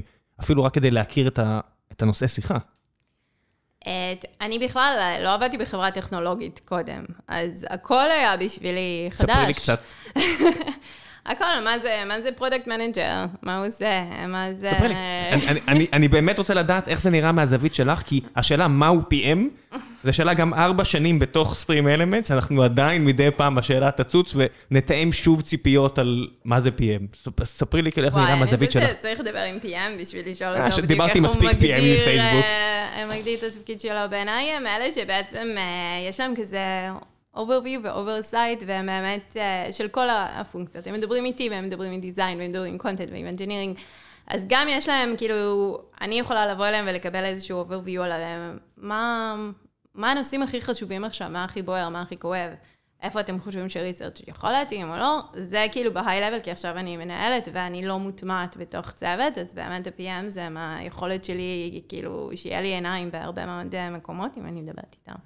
אה, ושנית כל, כן, הם דוחפים תהליכים, הם uh, עושים פריוטיזיישנס, הם, uh, הם כן, אני חושבת שהם באמת, they bring it all together. זה נראה לי תפקיד שהוא קשה בטירוף. כן, אני מאז שנחשפתי ל-PM בפייסבוק ולדיסציפלינה, אני ממש רוצה PMים בתור uh, שרים. וואי, אני חושבת שזה מדהים. אני, אני באמת, כל פעם שאני חושבת על כל ה-PMים שאני גר בפייסבוק, אני אומרת, how do they do it? כי איך הם באמת כל הזמן on top of everything? הם כנראה אומרים את זה עלייך, תהיי רגועה. גם טכנית, וגם על דיזיין, וגם על ריסרט, והם יודעים בדיוק מה היה, ובאמת, זה אנשים עם כנראה יכולת... Uh, חלוקת קשב, או אני לא יודעת אפילו להגיד, זה באמת uh, מדהים. אז, uh, אז כן, אני לא, לא, לא עבדתי עם PMs בעבר. מה עוד? דיזיין. דיזיין זה תחום שאנחנו עובדים איתו הרבה ב-UX Research, ואני לא באתי מדיזיין, אה, גם לא, אף פעם לא היה לי התממשקות עם design. וזה גם uh, נורא נורא מעניין לעבוד עם, uh, עם designers, ולראות איזה דברים, אני חושבת שגם קראתי ספר שנקרא The Design of Everyday Things, אם אני לא טועה. אם את יכולה לשלוח לי לינק, אני פשוט אשים אותו בדף של הפרק. כן, זה הומלץ לי לקרוא על ידי אחד החוקרים uh, בצוות, וקראתי אותו לא ישר שהגעתי, לקח לי כמה חודשים, אבל פתאום זה נתן לי איזושהי שפה ואיזושהי פתאום כזה...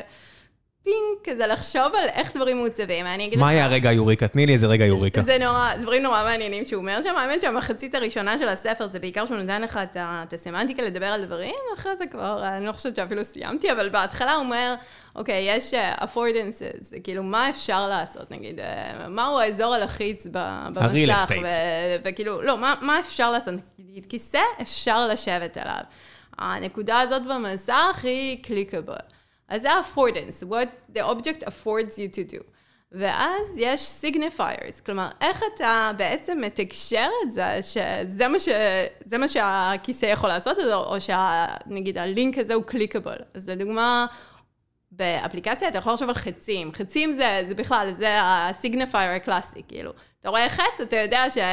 לפה, ללחוץ עליו, לדפדף לכאן, לגלול לכאן, ככה. המסמן והמסומן, את יודעת, היו איזה צרפתים חכמים לפני 50 שנה שדיברו על זה. אז כן, אז זה הסיגניפייר. ואז אחרי שאתה עושה את הפעולה, הוא אומר, אז אתה צריך לקבל פידבק. כלומר, נגיד שאתה לוחץ, וזה קורה הרבה בביי אריה, שכל, אה, שכל אוטוסטרדה שם אתה צריך הרי ללחוץ בשביל לחצות את הכביש. כן. שלקח לי הרבה זמן להבין את זה. מה זה בערב? בכל ארצות הברית. העניין הזה שהטול ברידג' הזה... לא, לא הטול ברידג', בתור הולך רגל. אולי אה, אני כן, ההולכת כן, כן, רגל היחידה שם. לא, לא, לא. אף אחד שם לא הולך. קיבלתי קנס. קיבלתי קנס לפני איזה עשור, אני, אני כמוך, אני, אני ישראלי מטומטם וקיבלתי קנס, לא משנה, סיפור ארוך. אז, אז אני כאילו, כשהגעתי לבאריה, לבוטקאמפ, אז לא, את, כן, לבוטקאמפ, וזה, אז כאילו הייתי בלוס אלטוס, ושם בבאריה, ליד פאלו אלטו, אבל לא בפאלו אלטו, ויצאתי כאילו להסתובב, מה שאף אחד לא עושה שלא ברכב, אז כאילו באמת רחובות ריקים, ואז כשרציתי לחצות את ההיווי הגדול הזה, אז צריך ללחוץ ולהמתין, ואז זה אומר לך, עכשיו אתה יכול. אז כאילו, המתנתי, המתנתי, לא קרה כלום, ואז כאילו באמת לחצתי, ובסוף עברתי. אבל כשהוא נותן את הדוגמה של פידבק, הוא אומר, הרבה פעמים אתה לוחץ, עכשיו אם זה לא יגיד לך, לחצת. yes, wait, כאילו, אין את הפידבק, אתה לא יודע, רגע, עכשיו אני מחכה סתם, כאילו, זה עולה, לא עולה, כאילו... UX לא טוב. מה יקרה? וזה אותו דבר גם באפליקציה, נגיד לפעמים אתה לוחץ ואתה מקבל כזה ספינר כזה, שזה אומר לך כן, זה טוען, זה עולה, כל דבר, כאילו, loading bar, אז... אז פתאום זה נתן לי את השפה הזאת לחשוב על design. ואז הוא אומר, נגיד, אם יש דלת שצריך להיות, שכתוב עליה אה, דחוף או משוך, סימן שהעיצוב שלה לא טוב. כי אם אתה צריך כאילו, להיות עד כדי כך שאתה צריך כבר ממש לכתוב אה, מה צריך לעשות פה, סימן שמשהו בעיצוב הוא... החדר דאטה לא פה הוא שקוף. ולא מזמן אה, אה, סיוון, האנליסטית הראשית שלנו, אמרה לי, שוב, איקס, לא אציין את השם, נתקע בדלת, אני, אני שמה שלט, זהו, אני שמה שלט, תיזהרו זכוכית. אה, זה, אתה יודע, זה בעיה, דברים שקופים זה לא UX טוב. כן, אבל גם כאילו שכמה פעמים אתה מנסה לדחוף דלת שאמור, שאתה אמור למשוך אותה, או כמה פעמים, כאילו, כמה פעמים אתה עושה את זה עם דלת, כאילו, אתה מנסה אומר, למשוך אני... כשאתה צריך לדחוף, או אתה דוחף כשאתה צריך למשוך. אני מאשים ש... את עצמי, אני מאשים את עצמי, לא את הדלת בדברים לא, האלה. אז בספר הזה, הוא אומר לך, אל תאשים את עצמך, תאשים את העיצוב של המוצר, המוצר לא מעוצב טוב, הוא נותן המון המון דוגמאות uh, ממש מקדימות. וגם הקאבר של הספר הוא איזה טיפות. עכשיו, לי זה היה כזה איי-אופנר מטורף, כן, לא בא כמובן שכל הדיזיינרים, כאילו, זה דברים שהם יודעים, אבל אני יודעת מה אתם יודעים, אז כאילו, כן, ברור. וזהו, וזה נורא עניין אותי שבאמת, ואני רואה את זה גם באפליקציה שלנו, בכל אפליקציה, אני פתאום התחלתי לחשוב על זה, רגע, לחצתי על משהו, זה נתן לי פידבק, זה אמר לי מה הולך לקרות, אני יודעת בערך כמה זמן אני צריכה להמתין. האם אני יודעת איפה ללחוץ, נגיד, המוסכמה הזאת ש-URL לחיץ, שהיה במחשב שזה כחול עם קו למטה, זה מראה לך, יש שם את האפורדנס הזה, אפשר ללחוץ, אבל אם לא היה לך את הסיגנפייר הזה, ש... איזושהי קונבנציה שאתה יודע שזה הדבר הלחיץ, אתה לא היית יודע ללחוץ על זה. כן, כשרואים ילדים מתעסקים בעולם, זאת אומרת, הילדים של היום נולדים לדבר הזה, ואימא שלי אמרה לי, לפני שהיה לי את הילד, אז אימא שלי אמרה לי שהיא רופאת ילדים כבר 50 שנה, היא אמרה, אני רואה ילדים שבאים לדלת של המרפאה, והם לא פותחים אותה, הם נוגעים בה, והם לא מבינים למה זה לא נפתח, למה לא משהו קורה, זאת אומרת, הם רק מצמידים את היד לדלת ולא קורה כלום. אני עכשיו רואה את זה עם, עם הילד שלי, והוא ככה, מלא דברים שהוא עושה, זה כי הוא התרגל ל-UX בעולם הדיגיטלי, שהוא נולד לעולם הדיגיטלי, אבל העולם הפיזי לא עובד על כללי ה-UX הזה, לפחות לא בבית המיושן שלנו. זאת אומרת, אולי בבארי אתה נוגע בדברים והם, והם מגיבים, אבל... אוקיי, voice. הוא, הוא בן שנתיים וחצי והוא צועק על, על הגוגל הום. ואז הוא, הוא, הוא בא לבקש ממשהו אחר שיעשה לו, והוא לא מבין למה החפץ לא מקשיב לו. אבל הגוגל הום כן מקשיב לו. זאת אומרת, אנחנו ממש חיים בתקופה כזאת, תקופת מעבר, שכל ה-UX משתנה. כן.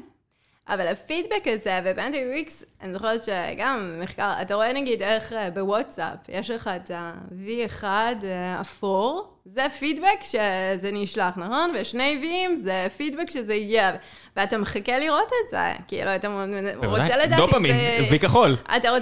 זה יותר מזה, אתה רוצה לדעת שמה שעשית קרה, נגיד באמת, כשאנחנו רואים בשווקים מתפתחים, זה מאוד חשוב להם, כי הרבה מהחברים שלהם לא כל הזמן על דאטה, הם כל הזמן מכבים וסוגרים וזה, אז באמת חשוב נורא לדעת, שאם שלחת למישהו הודעה, אז הוא ראה, הוא קיבל, כי יכול להיות שעכשיו נגמר לו הדאטה, כי זה קורה שם הרבה. ועכשיו לך תדע מתי עוד פעם יהיה, יהיה לו עוד פעם דאטה או לא, וזה נורא נורא חשוב, הפידבקים האלה. אולי אפילו יותר משאתה אומר דופמין, הם ממש כאילו, הבן אדם עכשיו בכלל כן. זמין. לא, אני... זה, זה, זה דברים שהם פה מקרה קצה, שאני מניח דברים של קיבל או קיבל, אז פה רואים את זה, לא יודע מה, שאתה שולח למשקיע, אז אתה רוצה לדעת שהוא קיבל את הדק שלך, או בני בנות זוג שהם במצב בעייתי עם מערכת היחסים שלהם, אז... רוצים לראות שהוא קיבל את ההודעה והם בסטרס מאוד גבוה באותה סיטואציה בחיים שלהם, אז אנחנו צריכים ממש לחשוב לעומק על מקרה קצה בחיים שלנו, שבכלל מעניין אותנו. כן. לקבל משוב. אצלהם זה המציאות, זה, זה, זה רוב העולם. זאת אומרת, רוב העולם זה לא... את יודעת מה זה, המשרדים האלה של פייסבוק זה המקום הכי מדהים. הייתי, אה, הייתי שם באיזושהי סיטואציה, והלכתי, אני מאוד אוהב ללכת. וראיתי מישהו נשדד מחוץ קילומטר מפייסבוק, באותו אזור, כי האזור, הרי פייסבוק, יש שני צדדים למנלו פארק, יש את הצד הרע ויש את הצד הטוב. חשבתי שאתה מדבר פה בשרונה, לא, לא, לא, לא, לא, לא, פה הייתי באמצע פיגוע, גם פה יש דברים, אבל במנלו פארק בוואלי, יש את האזור הרע, צריך להגיד את האמת, ויש את האזור הטוב. ושאנחנו אומרים, כן, אנחנו חיים בעולם הטוב, אנחנו חיים בצד הנכון של פסי הרכבת. הצד השני, אוקלנד וכל המקומות האלה, זה לא מקומות כאלה טובים, וזה הכי צמוד. הפער בין האזור הטוב בצפון קליפורניה, או בכלל בקליפורניה, לאזורים הפחות טובים, הוא כזה קיצוני. זאת אומרת, אפילו לא צריך לחשוב על הודו ואפריקה. לחשוב על אה, אנשים שהם הרבה פחות פריבילגיים. זה נכון, אבל אני חושבת שיש יוזמות היום גם uh, ב connectivity, וגם זה באמת גם לא רק ל emerging market, יש בעיות uh, גם בעולם המפותח לאנשים שאין להם אולי גישה לאינטרנט בעלות שהם uh, יכולים, או באיכות שהם היו יכולים, וגם פייסבוק uh, Lite, כן, יכול להיות שיש אנשים יש להם טלפונים לא כאלה איכותיים, אנחנו בהחלט חושבים על זה. אני חושבת שבאמת זה... זה מה שאני אוהבת בעבודה שלנו פה, שזה באמת כאילו, וואלה, זה לא, לא דברים שהייתי יודעת אה, לחשוב עליהם לבד. זה כמו שאתה אומר, זה איזשהו כזה... ריבול, כאילו, וואי, יכולתי להיוולד שם, יכולתי להיות ככה, ואז מה הייתי רוצה, ואיך היה חשוב לי שיהיה לי את אמפתיה. הכלים האלה. וזה באמת באמת אה, נורא קשור לאמפתיה, ו... ואני חושבת שבאמת כל, ה... כל מה שאנחנו עושים בריסרצ' גם חלק ממה שזה נותן, זה בהחלט נותן אמפתיה, ומעבר ל... אתה יודע, להמלצות הספציפיות למוצר וכולי, אבל כן, האמת שבקליפורניה אני לא, לא מסתובבת שם יותר מדי, אני אף אחד לא, כולם רק נוהגים. אני מגיעה ואני בג'טלג כזה מטורף, שאני פשוט, אה, וואי, זה מאוד קשה, אז אני כזה הולכת למשרדים, חוזרת, הולכת לישון. You're slurring away. וזהו, אבל כן עם ה... עם... אז גם הייתי מג'וטלגת וגם ניסיתי שם ללחוץ, לחצות את המעבר חציה, זה כבר היה באמת uh, too much, אבל... אבל כן, הפערים אה, בקליפורניה בכלל, באמת, זה, זה מאוד אה, מחדד לך את הפערים בין, אה, בין אנשים, לראות את הדברים. כן, אין כמו לראות את המוני ההומלסים בסן פרנסיסקו כדי להבין שמשהו fucked up בעולם שלנו, או העובדה שפרזנו היא שעתיים מהוואלי וזה לא הוואלי, וכל מיני, או לוס אנג'לס עם אזורים שנראים כאילו הם הגיעו ממקס הזוהם. וזה המציאות, וכולם בסדר עם זה, כי זה מה יש. אמ, כן, בסדר. תכף נעבור לשלב השאלות מהקהל. כמה מטריף זה לעבוד עם סוציולוגים עבורם, ולהיות על ההר של הדאטה הזה, ולא, הרי כל עולם הסוציולוגיה ופסיכולוגיה, אחד המשברים הכי גדולים שלו, זה העובדה שהם לא מצליחים לשחזר ניסויים. כי, וזה ברור למישהו מהצד, עשיתם ניסוי על 100 אה, סטודנטים של תואר ראשון, ואתם אומרים, זה לא משתחזר אה, עם 100 סטודנטים לתואר ראשון בצד השני של העולם, כי זה ניסוי נורא מפורסם? וואו, איזה הפתעה. ואתם יושבים כאילו על פייסבוק, שאני יודע שפעם גם היה... מה שברקלי עשו קצת ניסויים אה, עם המידע של פייסבוק, שעכשיו עם כל הרעש סביב פייסבוק, זה פשוט נראה לי הכל כל כך רגיש, ואי אפשר לגעת ימינה-שמאלה, ואי אפשר לעשות כלום, זה בטח כל כך מתסכל. Um, אני חושבת ששיתופי פעולה עם אקדמיה קורים עדיין במקרים מסוימים. הרבה פחות ממה שהיה יכול לקרות. Uh, כן, זה... אני אומר, לא את. מאוד, יש, יש תהליכים, כאילו, וצריך לעבור אישורים, ומאוד מאוד תמיד חשוב לנו לחשוב על ה... privacy של הנתונים. כן. ואני חושבת ש, שככה זה צריך להיות, וככה זה ראוי. כן, כמו שיש ניסויים רפואיים, מה לעשות? אנחנו לא דוקטור מנגלה, אתה לא יכול לעשות לפגוע באנשים רק לשם הסקרנות או לשם קידום האנושות. אנחנו מבינים שיש, שזה לא בסדר, ככה זה גם עם פרטיות, וזה המציאות של העולם, וזה כנראה טוב שכך, לא כנראה, זה טוב שכך, ועדיין, איזה תסכול זה להיות להיות מסוגל בלחיצת כפתור לעשות ניסויים כאלה מעניינים, אבל אסור, אי אפשר. זה, זה פשוט אמות מודע מוסרי שהעולם מתקדם אליהם כל כך מהר. תוך כמה שנים הבנו, או אמרו לכם, או אמרו לנו, מה אסור ומה מותר.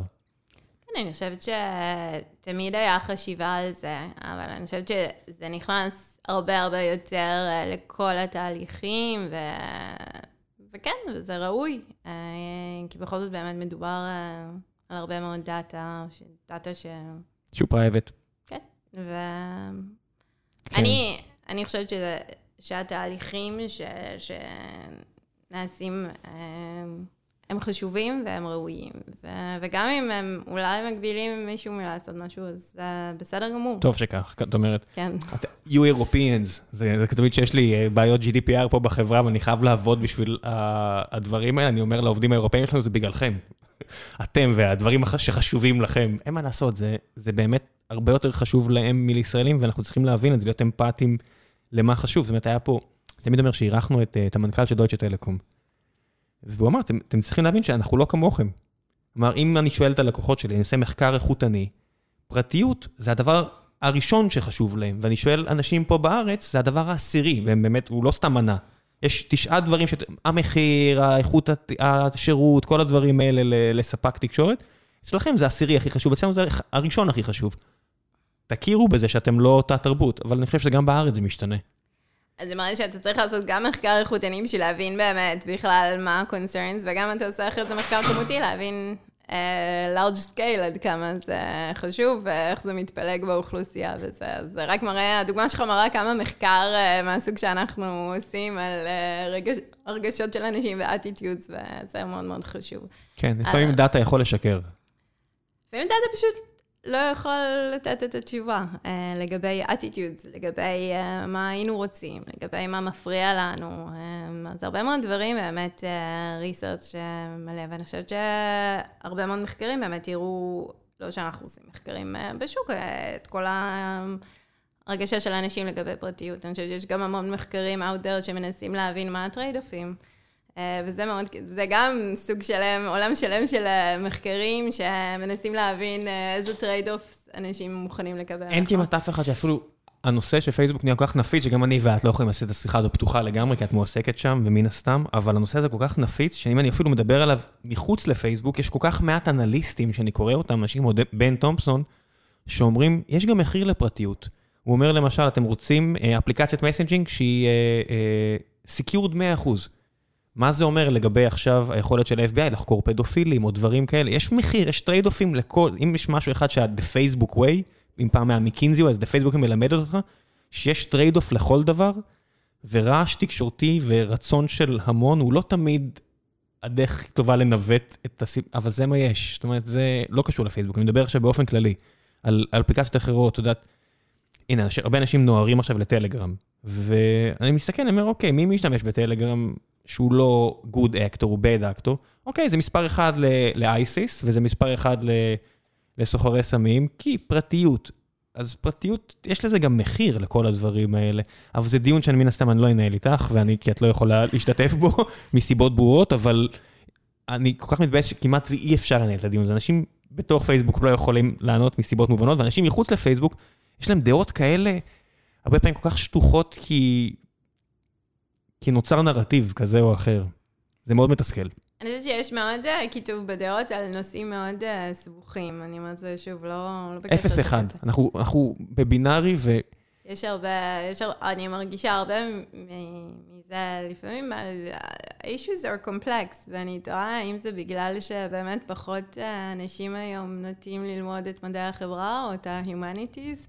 תמיד היה לי דיונים כאילו על אה, למה זה נורא ואיום שסוגרים uh, את המחלקה לתרבות צרפת, או למה מפסיקים ללמד פילוסופיה או דברים כאלה.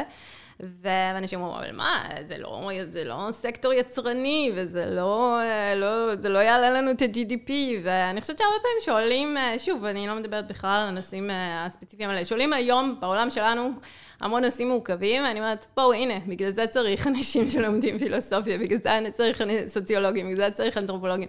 כי יש אישיוז שכן הדיסציפלינות האלה מלמדות אותך להסתכל על דברים אולי יותר אה, מורכב. חסר ו... גם התיווך. תחשבי שיש חוקרים מדהימים, ויש אנשים שעושים עבודה מדהימה, אבל זה לא מתווך. הם יכולים לעשות את המחקר שלהם, ויקראו אותם שני אנשים. אחד הכלכלאים, אני חושב סטיבן דמנר, לא, סטיבן דמנר השני, מפריקונומיקס, הכלכלן שם, שהוא בשיקגו, והוא עזב את הפודקאסט, הוא חזר לאקדמיה. והוא כתב מאמר. והוא אמר, אחרי שנה, קראו את המאמר, או ציטטו אותו, איזה ארבעה אנשים, והוא אומר, מה אני עושה? אז הוא חזר לפודקאסט והקים פודקאסט חדש, והוא אומר, לפודקאסט מאזינים מיליוני אנשים כל פרק.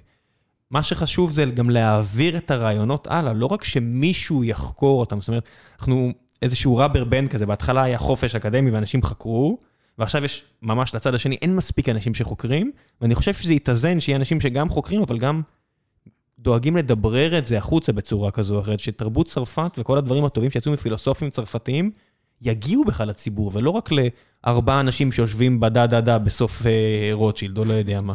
בתחילת רוטשילד. זו שאלה מעניינת, אולי כל חברת הייטק צריכה את אה, פילוסוף הבית, או מומחה לתרבות אה, צרפת, שיוכלו לגשת אליו עם כל מיני אה, שאלות סבוכות, אני לא יודעת. אני חושב שזה בעיקר שכל מי שמאזין פה יקרא קצת מעבר וישמע קצת מעבר לדברים הכי טריוויאליים ומה שמביא לו ערך, וישכנע גם אחרים לעשות את זה. זה ה...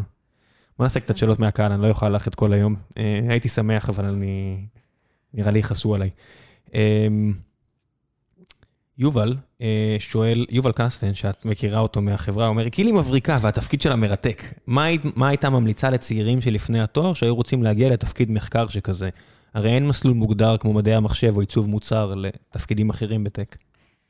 כן, אז uh, אני יודעת שבארצות הברית, uh, חלק מהקולגות שלי באמת עושים uh, דוקטורט ב-Human Computer Interaction, שזה כאילו כן תחום שאני חושבת שקצת מתחילים פה, פה ללמוד. והוא באמת אה, מאוד מאוד מתאים למה ש...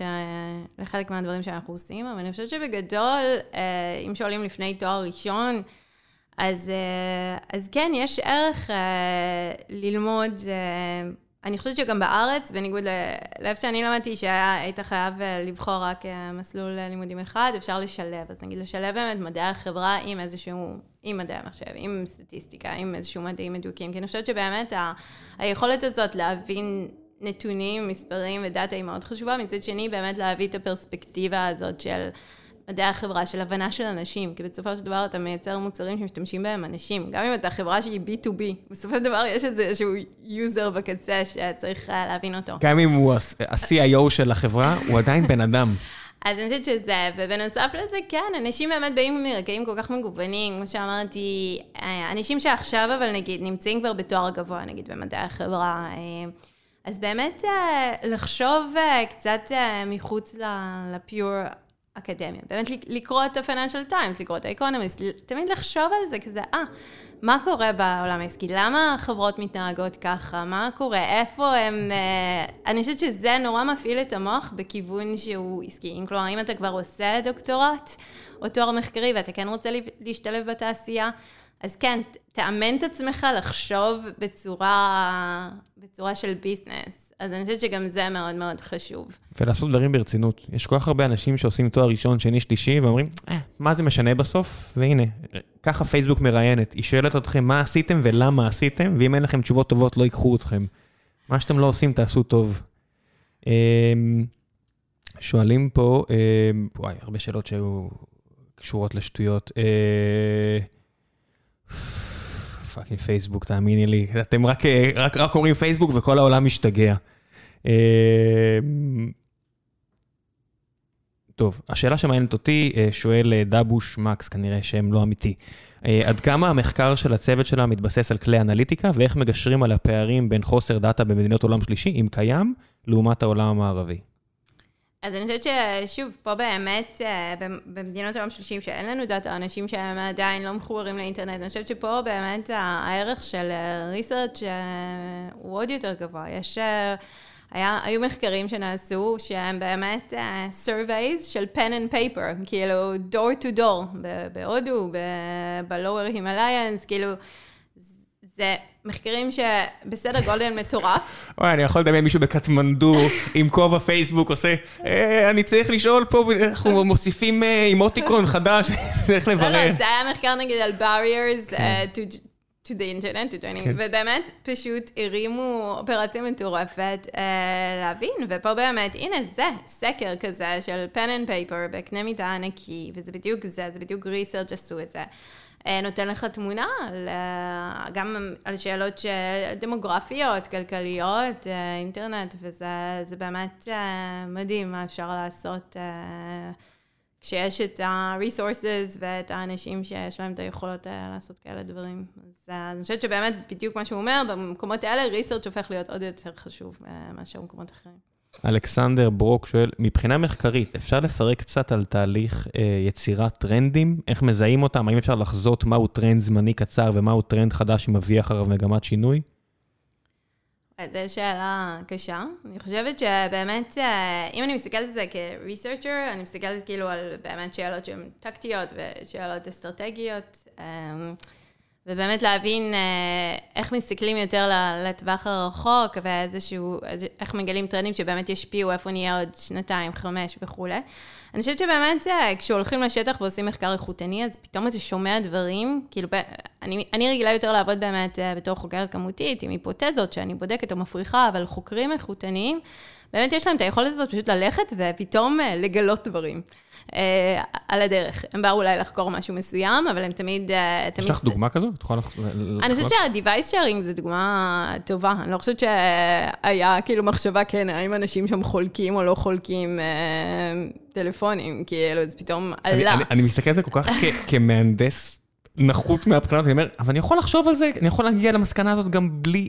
זאת אומרת, בסוף כל device שולח איזשהו מזהה ל-device. ואם אני רואה ששני אנשים שונים השתמשו מספיק ב account שלהם, בפייסבוק, זאת אומרת, הייתי יכול להגיע לזה גם בלי דעת, פשוט, אבל לא הייתי יודע לחפש כנראה. ונכון, שזה גם כל העניין הזה למצוא את זה וזה, ואני חושבת שגם uh, עניינים נגיד, uh, למה צריך דארק uh, מוד באפליקציות מסוימות, אז כאילו, בגלל שאנשים חיים בחדר עם עוד מלא מלא אנשים, ו... ואז אם הם אה, גולשים באיזושהי אפליקציה בלילה, אז זה מאיר את כל המשפחה. זה נגיד למה יכול להיות חשוב לש... שלאפל... לאפליקציה מסוימת. כן, זה... זוגתי תביא לי מערוך בראש אם אני, אם לא עם דארק מוד, שהיא הולכת, מנסה לישון ואני מנסה לקרוא משהו.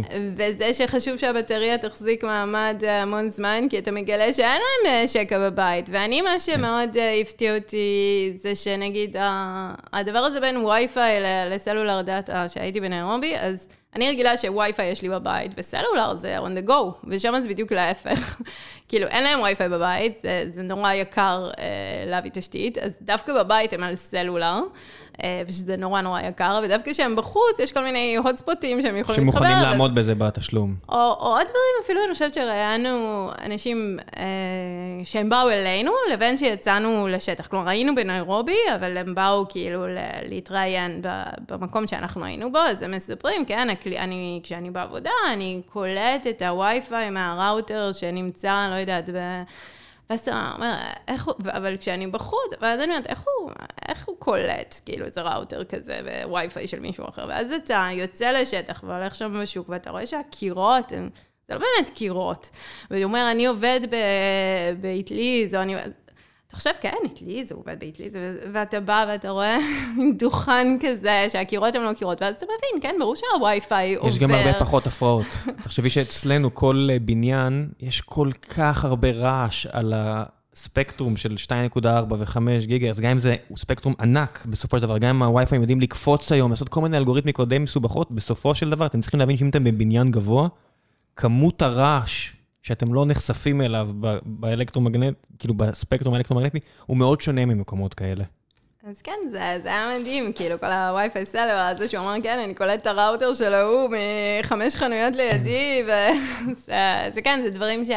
אז שהוא שאל לגבי הטרנדים, אה, אז אתה באמת שומע כל מיני דברים, ובשביל, אני חושבת, אה, לזהות אם זה, קודם כל אתה לוקח את זה ואתה אומר, וואי, יש פה איזה משהו. ואז באמת הדרך היא לבדוק את זה חזרה באיזשהו מחקר כמותי, בין אם זה בדאטה, בין אם זה כאילו בסקר, באמת לראות עד כמה, עד כמה אנחנו רואים את זה באוכלוסייה. כי מלראיין 20 אנשים, זה לא ייתן לך תמונה של uh, כמה אחוזים הם ככה או ככה. ואז באמת אה, לעשות extrapolation מזה, האם זה משהו שהולך לצמוח, אני חושבת שיש הרבה שיקולים. כאילו, האם אה, הבן אדם הזה והאנשים האלה שראינו, הם באמת מייצגים איזשהו כוח עולה? האם הם אה, מייצגים משהו שאנחנו רואים ש... האם אנשים מסוגם עכשיו זה ה... יהיו יותר כאלה או לא, האם ה-constraints שהם מרגישים, הם יהיו שם עוד חמש שנים או לא, זה דברים שאנחנו כל הזמן שואלים, במיוחד במקרה של מדינות מתפתחות, כי אני חושבת ש... כל העולם השתנה נורא, אבל שם זה מין קפיצות כאלה. כן. יש מאין. לא היה להם אה, אינטרנט, לא היה מחשב, עכשיו הם, כול, הם היו הראשונים עם ה-digital payments, נכון? עם M-Pesa. באפריקה, נכון? כאילו, זה, זה מטורף לפעמים, הקפיצות ש, שעושים שם. אה, אז כן, זה מרתק באמת לעשות להבין. את רואה גם שפייסבוק, כמו הרבה חברות אחרות, משקיעה בג'יו, שזה הספקית עכשיו הכי גדולה בהודו, וכל הדברים האלו, מן הסתם, גם, גם הייתי שואל את מרק צורקרברג פה, הוא לא היה נותן לי את הרציונל המלא מאחורי השקעות כאלה, אבל את רואה שיש הרבה דברים שקורים, כי זה בסוף מיליארד וחצי אנשים שם. אני חושבת שזה מרתק ש, שפייסבוק באמת עשתה את ההשקעה הזאת בלפתח נגיד את, אמ, את פייסבוק לייט, כי אתה באמת חושב איפה העתיד נמצא, העתיד נמצא ב-VR ו-AR וזה, ובאמת החברה משקיעה גם בזה. אבל זה שהם חשבו שהעתיד נמצא גם בעצם אה, בטלפונים ישנים, שהעתיד בעצם נמצא במקומות גם אחרים, אני חושבת שזו ראייה שהיא מדהימה בעיניי. זה מגיע מהדאטה. אם את שואלת את השאלות איזה מחט אני יכול להזיז, ואת אומרת, אוקיי, יש לי, אה, לא יודע מה, 2 נקודה משהו מיליארד משתמשים חודשיים, אוקיי, כיסיתי את העולם הערבי, כיסיתי את העולם הערבי, איפה עוד אני יכול להגיע? איפה עוד יש אנשים? זה, זה השאלות שנשאלים כשאתה עובד בצורה מאוד מוכוונת דאטה. ואז התשובה פשוט היא הגיונית שאתה הולך למעלה למטה במפה שכולנו מכירים, מה לעשות? אתה כבר לא הולך על עוד משהו ל... ל... לאזור של פייסבוק בוואלי, זה לא... ו- ואתם עושים את זה, אוקולוס עכשיו... ה-0.01% מהעולם העשיר ממש עף על זה, זה ממש מגניב, יופי טופי, אבל זה כזה אחוז אפסי מהעולם. כן, אני חושבת שבגלל זה, אני תמיד נדהמת מכל הדברים שיש בפייסבוק. כשאני נוסעת למנו פארק ואני רואה אנשים, ואני פוגשת אנשים שעובדים על מוצרים, כאילו באמת, אתה יודע, החל מ... ואנחנו עם טלפונים כאלה של ג'יו שעולים אה, עשרה דולר, אז... חבר אמר לי שזה המקום היחידי שהיה נעול שם. שאלתי אותו על... אה, הוא אמר, כל המשרדים פתוחים, מלבד המשרדים, מלבד המעבדה של אוקולוס, כי יותר מדי אנשים נכנסו ושיחקו עם זה והרסו את המגעים, כי זה עדיין היה בשלב הניסויים. אז הוא אמר, התחלנו לסגור את הדלת, אני לא אציין שמות, אבל הלשינו לי. אה, עובדי פייסבוק הסקרנים. טוב, שאלה אחרונה, אה, אורן שואל, איך מגיעים לתואר ראשון ב fucking קיימברידג'? זה היה כזה מין, אני חושבת ש... כאילו, אצלי זה באמת מתוך איזה vision מאוד רומנטי של אה, איך זה ללמוד במקום כמו קיימברידג', אז... זאת אומרת, טוב לניוטון, טוב לי. כן, זה היה כזה, את יודעת, ראיתי את הסרט מרכבות האש, אה, Chariots of Fire, וביקרתי שם כשהייתי בת 15, ו... נרשמת? נרשמת? לא, ואז אמרתי, כאן אני רוצה. לא, לא יש את העניין הזה שאתה צריך להירשם. את יודעת, אמריקאים רוצים שהשם שלהם יהיה רשום, כדי שבאפליקיישן עוד אה, חמש שנים יראו את השם שלהם. אני הייתי רצינית לגבי קיימברידג'. אולי הזכרתי את זה כשכתבתי את האסיי שלי. בבקשה. אבל אני... אני תמיד מאוד אהבתי, כאילו, את ה... גם ספרות אנגלית מהתקופה, וכאילו... כמובן ש... קיימברידג' זה מקום מדהים, ופניתי לשם כשהייתי בצבא, ושלחתי את כל הפאקג' ונסעתי להתראיין, וכאילו זה תהליך... איך זה קרה? אה, זאת אומרת, איך החלטת לצאת מהתלם? הוא גם, הוא גם שואל את זה, אבל זה גם מעניין אותי, איך חזרת אומץ בכלל לצאת מאזור הנוחות? אני חושבת שאני כנראה בן אדם שמאוד אוהב אה, לצאת מאזור הנוחות. אה, אני כאילו, רציתי, רציתי, האמת שלא באמת רציתי ללמוד בחו"ל, רציתי ללמוד בקיימברידג', זה היה מין כזה, זה נכנס לי ג'וק לראש. אני רוצה ללמוד תואר ראשון בקיימברידג', וזהו. זה לא היה, לא רציתי ארצות הברית, ולא רציתי מקום אחר, ולא רציתי לא קיימברידג', לא רציתי אנגליה בכלל, רציתי ללמוד בקיימברידג', זהו, רציתי שם להיות, אה, לשוט שם בזה, ו... וזהו, וזה... מה היה הספר שככה יצר לך את החוויה הרומנטית? אני חושב קיימברידג', אני חושב רדיואל, אני יודע מה זה קיימברידג', ניוטון. אני מנסה לחשוב, זה היה באמת הסרט הזה, Chariots of Fire, שמאוד אהבתי, אני מאוד אוהבת את נייג'ל הייברס, השחקן, ואני חושבת ש... לא, הספרים שקראתי, כאילו, גריאם גרין וכל אלה, ושהם כולם למדו שם, ו... היה לי... קלינטון, אם אני לא טועה, למד שם.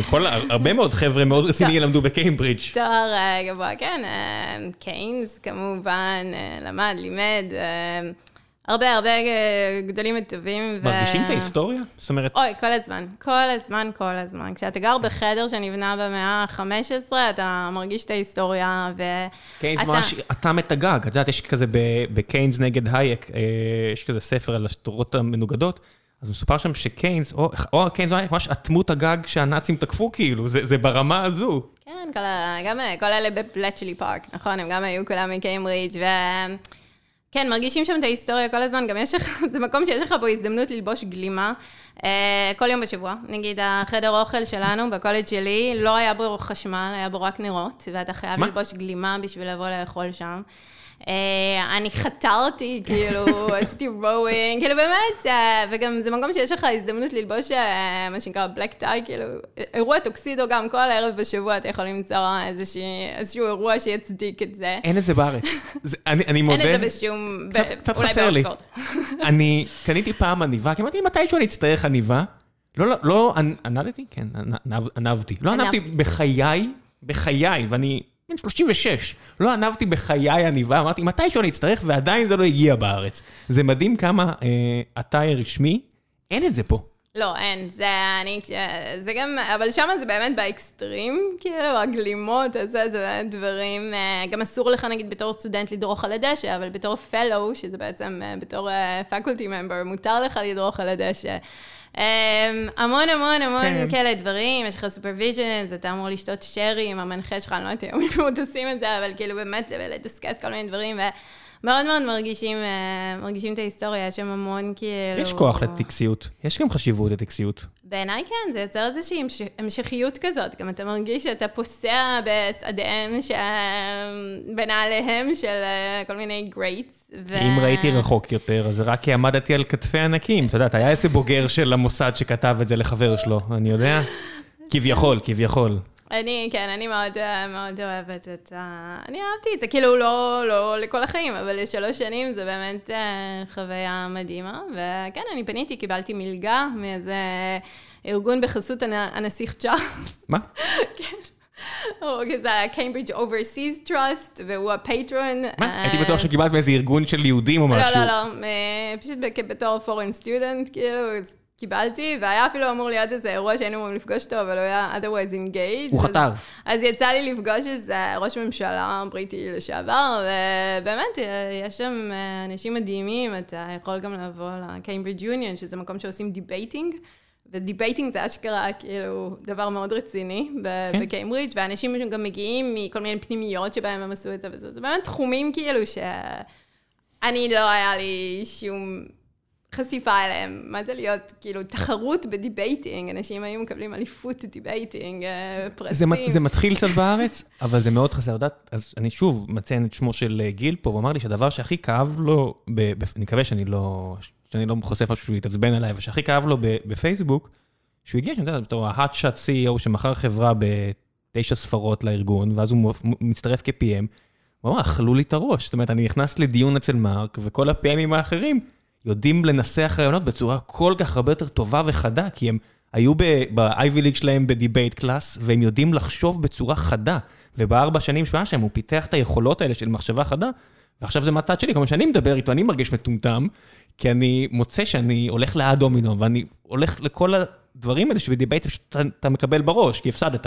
לא ניסחת טיעון כמו שצריך, וזה נורא חסר בארץ. נורא חסר. זה אנחנו, גם, אני רואה כאילו, כן, יש אה, להציג דברים, יש דרך להציג דברים, יש דרך לספר סיפור, יש אה, המנהלת שלי מאוד... לבנות טיעון. את ה-pyramid principle, שיש כזה ספר, גם מאוד מעניין, על איך אתה בונה את ה-background ואיך את ה-complexion, אני חושבת, את, כאילו, את ה-complication ואיך את ההתרה וכל זה, זה דברים שבאמת... אה, אני בארץ אה, מעולם לא, לא למדתי בשום תואר וגם לא בזה, ובחו"ל שמים על זה הרבה מאוד דגש, ואני חושבת שאני רואה את זה בעבודה בפייסבוק, בטח בעבודה שלנו, לדעת לספר סיפור, לדעת אה, להיות engaging, לדעת גם להגיד מה התכלס ולהביא את זה בצורה נגישה, זה תמיד תמיד נורא נורא חשוב. אז זה גם, שאלת אותי מה חשוב לדעת בשביל להיות חוקר טוב, כן, גם לדעת לספר סיפור, זה מאוד מאוד חשוב, ולהעביר טיעונים בצורה מדויקת וחדה. יאללה, שלב אחרון בפרק, המלצות. כל דבר ששמעת, ראית, עשית לאחרונה ובא לך להמליץ למאזינים, אין, אין רגולציה, לא כמו אצלכם בתאגידי העל האלה שלכם. שקראתי או ראיתי לאחרונה, אני מקשיבה לאיזה פוסט, פודקאסט שנקרא Disgraceland. אה, זה פודקאסט על true crime ועל מיוזיק. אז זה על כל מיני סיפורים, אה, כן, זה מאוד מעניין. אה, האמת שיש פיל ספקטור בדיוק מת אתמול. אז אחד מה... אני כבר שמעתי שתי אפיזודות היו שם על פיל ספקטור. ככה זה שאתה מפיק על שמפיק את הביט, ומצד שני רוצח בן אדם, אתה תגיע לשם. אז זה בדיוק סוג הדברים. עכשיו שאני עליתי על זה לפני כמה... איך זה נקרא? דיסגרייסלנד. דיסגרייסלנד, אוקיי. כמו גרייסלנד? כן, כן, כן. דיסגרייסלנד. ומסתבר שאמזון רכשו את הפודקאסט הזה, עכשיו נותנים לו חסות, אז הוא לא כזה נישתי ועלום כמו שהוא היה כשאני התחלתי להקשיב לו, חשבתי שאף אחד בטח לא מקשיב לזה, אבל הנה, אמזון ידעו לזהות את הפוטנציאל. מי עוד שם מלבד פיל ספקטור? אז אתמול זה היה, אני הקשבתי על, על פרסונס, על גרם פרסונס. שהוא מת וגנבו את הגופה שלו, והיה כל מיני סיפורים כאלה, שהוא מת אה, בגיל מאוד צעיר. האמת שיש הרבה. האמת שיש אה, גיל סקוט הרון, שנחשב לאבי ההיפ-הופ, ישב בכלא איזה 15 שנה. יש את הסקס פיסטולס. בוודאי. אז כן, כל הסיפורים האלה. סיד וישס וכל מה שקרה שם, שאת אומרת, לא יכול להיות שזה קרה במציאות. אז כן, זה הרוב כזה, באמת תקופת ה-60's, 70's, וזהו, זה די מגניב. ונילה אייס, החזיקו אותו מחוץ לחלון. יש על טופק שקור, כאילו, כן. כן. אז יש הרבה, מסתבר שיש הרבה. הרבה מהראפרים, זה ידוע, הרבה מהם מצאו, לא הרבה, לא יודעת אם הרבה סטטיסטית, אבל חלקם מצאו את מותם בדרכים לא כאלה רגילות. לא, כשאתה מת בגיל 27, הרבה פעמים... זה לא קורונה. אני אגיד לך מה, זה לא קורונה. אז כן, אז זה נחמד, כי זה באמת משלב גם כל מיני דברים על מוזיקה וגם כל מיני סיפורים אה, פיקנטיים כאלה, אז אה, איזה כיף, איזה כיף. המלצה אדירה. אה, אני אמליץ שוב, בגלל שאת פה ולמדת באיטליה, על הפודקאסט בונגה בונגה, שמספר על... לא, זה באמת השם שלו. אני לא ידעתי, זה מגיע מאיזה בדיחה, הביטוי לכל השטויות שהוא עשה שם, הוא עדיין עושה ברלסקוני, ויאגרה, זה איזה בדיחה. הביטוי בונגה בונגה הגיע מבדיחה שהוא סיפר, והוא חזר עליה. עם קדאפי. עם קדאפי, אוי, איזה ברור. אי אפשר- אפשר לחדש לך כלום. נו, זה ברור שהוא למד את זה מקדאפי וזה, אבל אם רוצים אה, המלצה על אה, רומן אה, פודקאסט, דרך אגב, איטלקי, מדהים, מדהים, מדהים. אני אומר לך, חובה לכל מי שחושב שישראל מיוחדת בבעיות שלה, לא, כן. איטליה, אין ספק. ואם מישהו רוצה ספר באיטלקית, או לא באיטלקית, בעברית, אבל ספר איטלקי, אה, הברדלס, זה ספר מדהים. של אה, ג'וזפה תומאזי די למפדוזה. זה- לא הרגת אותי. אני ארשם ברדלס, אני אמצא את זה? כן, זה ספר מאוד מאוד... איך, אה, קראת? ג'וזפה? ג'וזפה תומאזי דה למפדוזה. דל... אבל זה הבעיה, בגלל שהם... הוא כל- היה, הוא היה נסיך, בגלל זה יש לו, הוא היה אצ- אציל אה, סיציליאני בתחילת המאה ה-20, וזה הספר היחיד שהוא כתב, שהוא בכלל פורסם אחרי מותו. כמו אמ, קפקא, יש כאלה. כן, אבל הוא גם היה, הדמות בעצמו, הוא היה מאוד ססגוני, והספר, אה, אני אוהבת כאלה ספרים, זה על כאלה שקיעתה של אה, אצילות סיציליאנית בזמן איחוד איטליה, ובאמת, תכלס לא קורה הרבה בספר, זה הכל המחשבות והתיאורים וזה, אני מאוד אוהבת את זה. זה, זה ספר באמת אה, מעולה. כן, המציאות הרבה פעמים, הרבה פחות יצירות שיודעות לתאר רגע אחד קטן, אבל בצורה מאוד אה, מעניינת, זה הרמה הכי גבוהה. יש פה הרבה מאוד אמירות. כן, מסתבר שאחרי זה שגיגלתי, כן, כל דבר שאני קוראת ואני אוהבת, אני מהר מגגלת על הסופר, על הזה, כן. על כאילו, אני לומדת הכל, ומסתבר שעמוס עוז אמר שזה אחד הספרים החביבים עליו, אז אמרתי, טוב, אני בחברה טובה. כן, אם עמוס עוז אמר, זה... כנראה שהוא קרא יותר ממני וממך.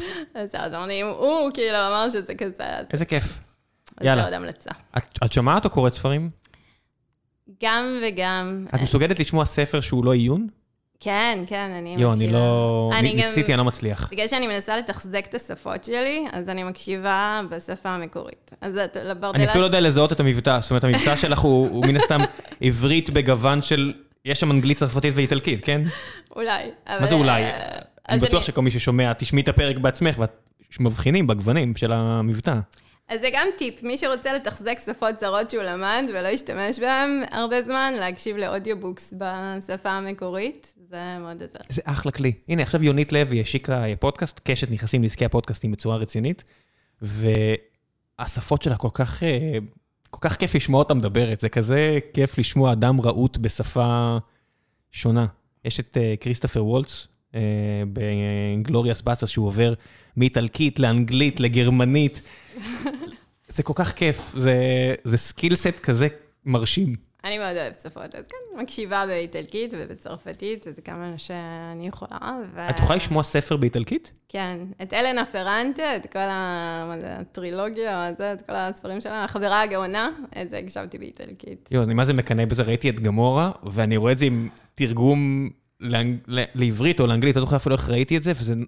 לא, אבל גמורה סלנג. גם אני לא מצליחה להבין, כי זה... סלנג? אה, כן, עגה נפול. כזאת של נפולי כן. וזה, זה אין מצב, לא, לא. האיטלקית שלי לא, לא ברמה הזאת, צריכה להיות איטלקית מאוד סטנדרטית בשביל אה, לא יותר מדי מבטא מוזר. בטח מוזר לראות סדרה כמו גמורה, שאתה אשכרה חי באיטליה. הספר הזה יצא כשחייתי באיטליה, או כשביקרתי באיטליה, ואני זוכרת שזה יצר הרבה מאוד... אה, כן, עכשיו יש את המשפט הזה, שהולכים עכשיו להכניס לחדר משפט 700 אנשים. הכל גדול באיטליה מהבחינה הזו. טוב, אני אאחל להם בהצלחה ושאף אחד לא יתפוצץ שם. תקראו בבונגה בונגה, מתברר שזה גם קורה באיטליה, עיתונאים מתפוצצים, זה קורה מדי פעם. אה, כן, ברלסקוני פחות תמים ממה שאתם חושבים, תשמעו, תגידו מה שאתם חושבים, כביכול, כביכול, כביכול.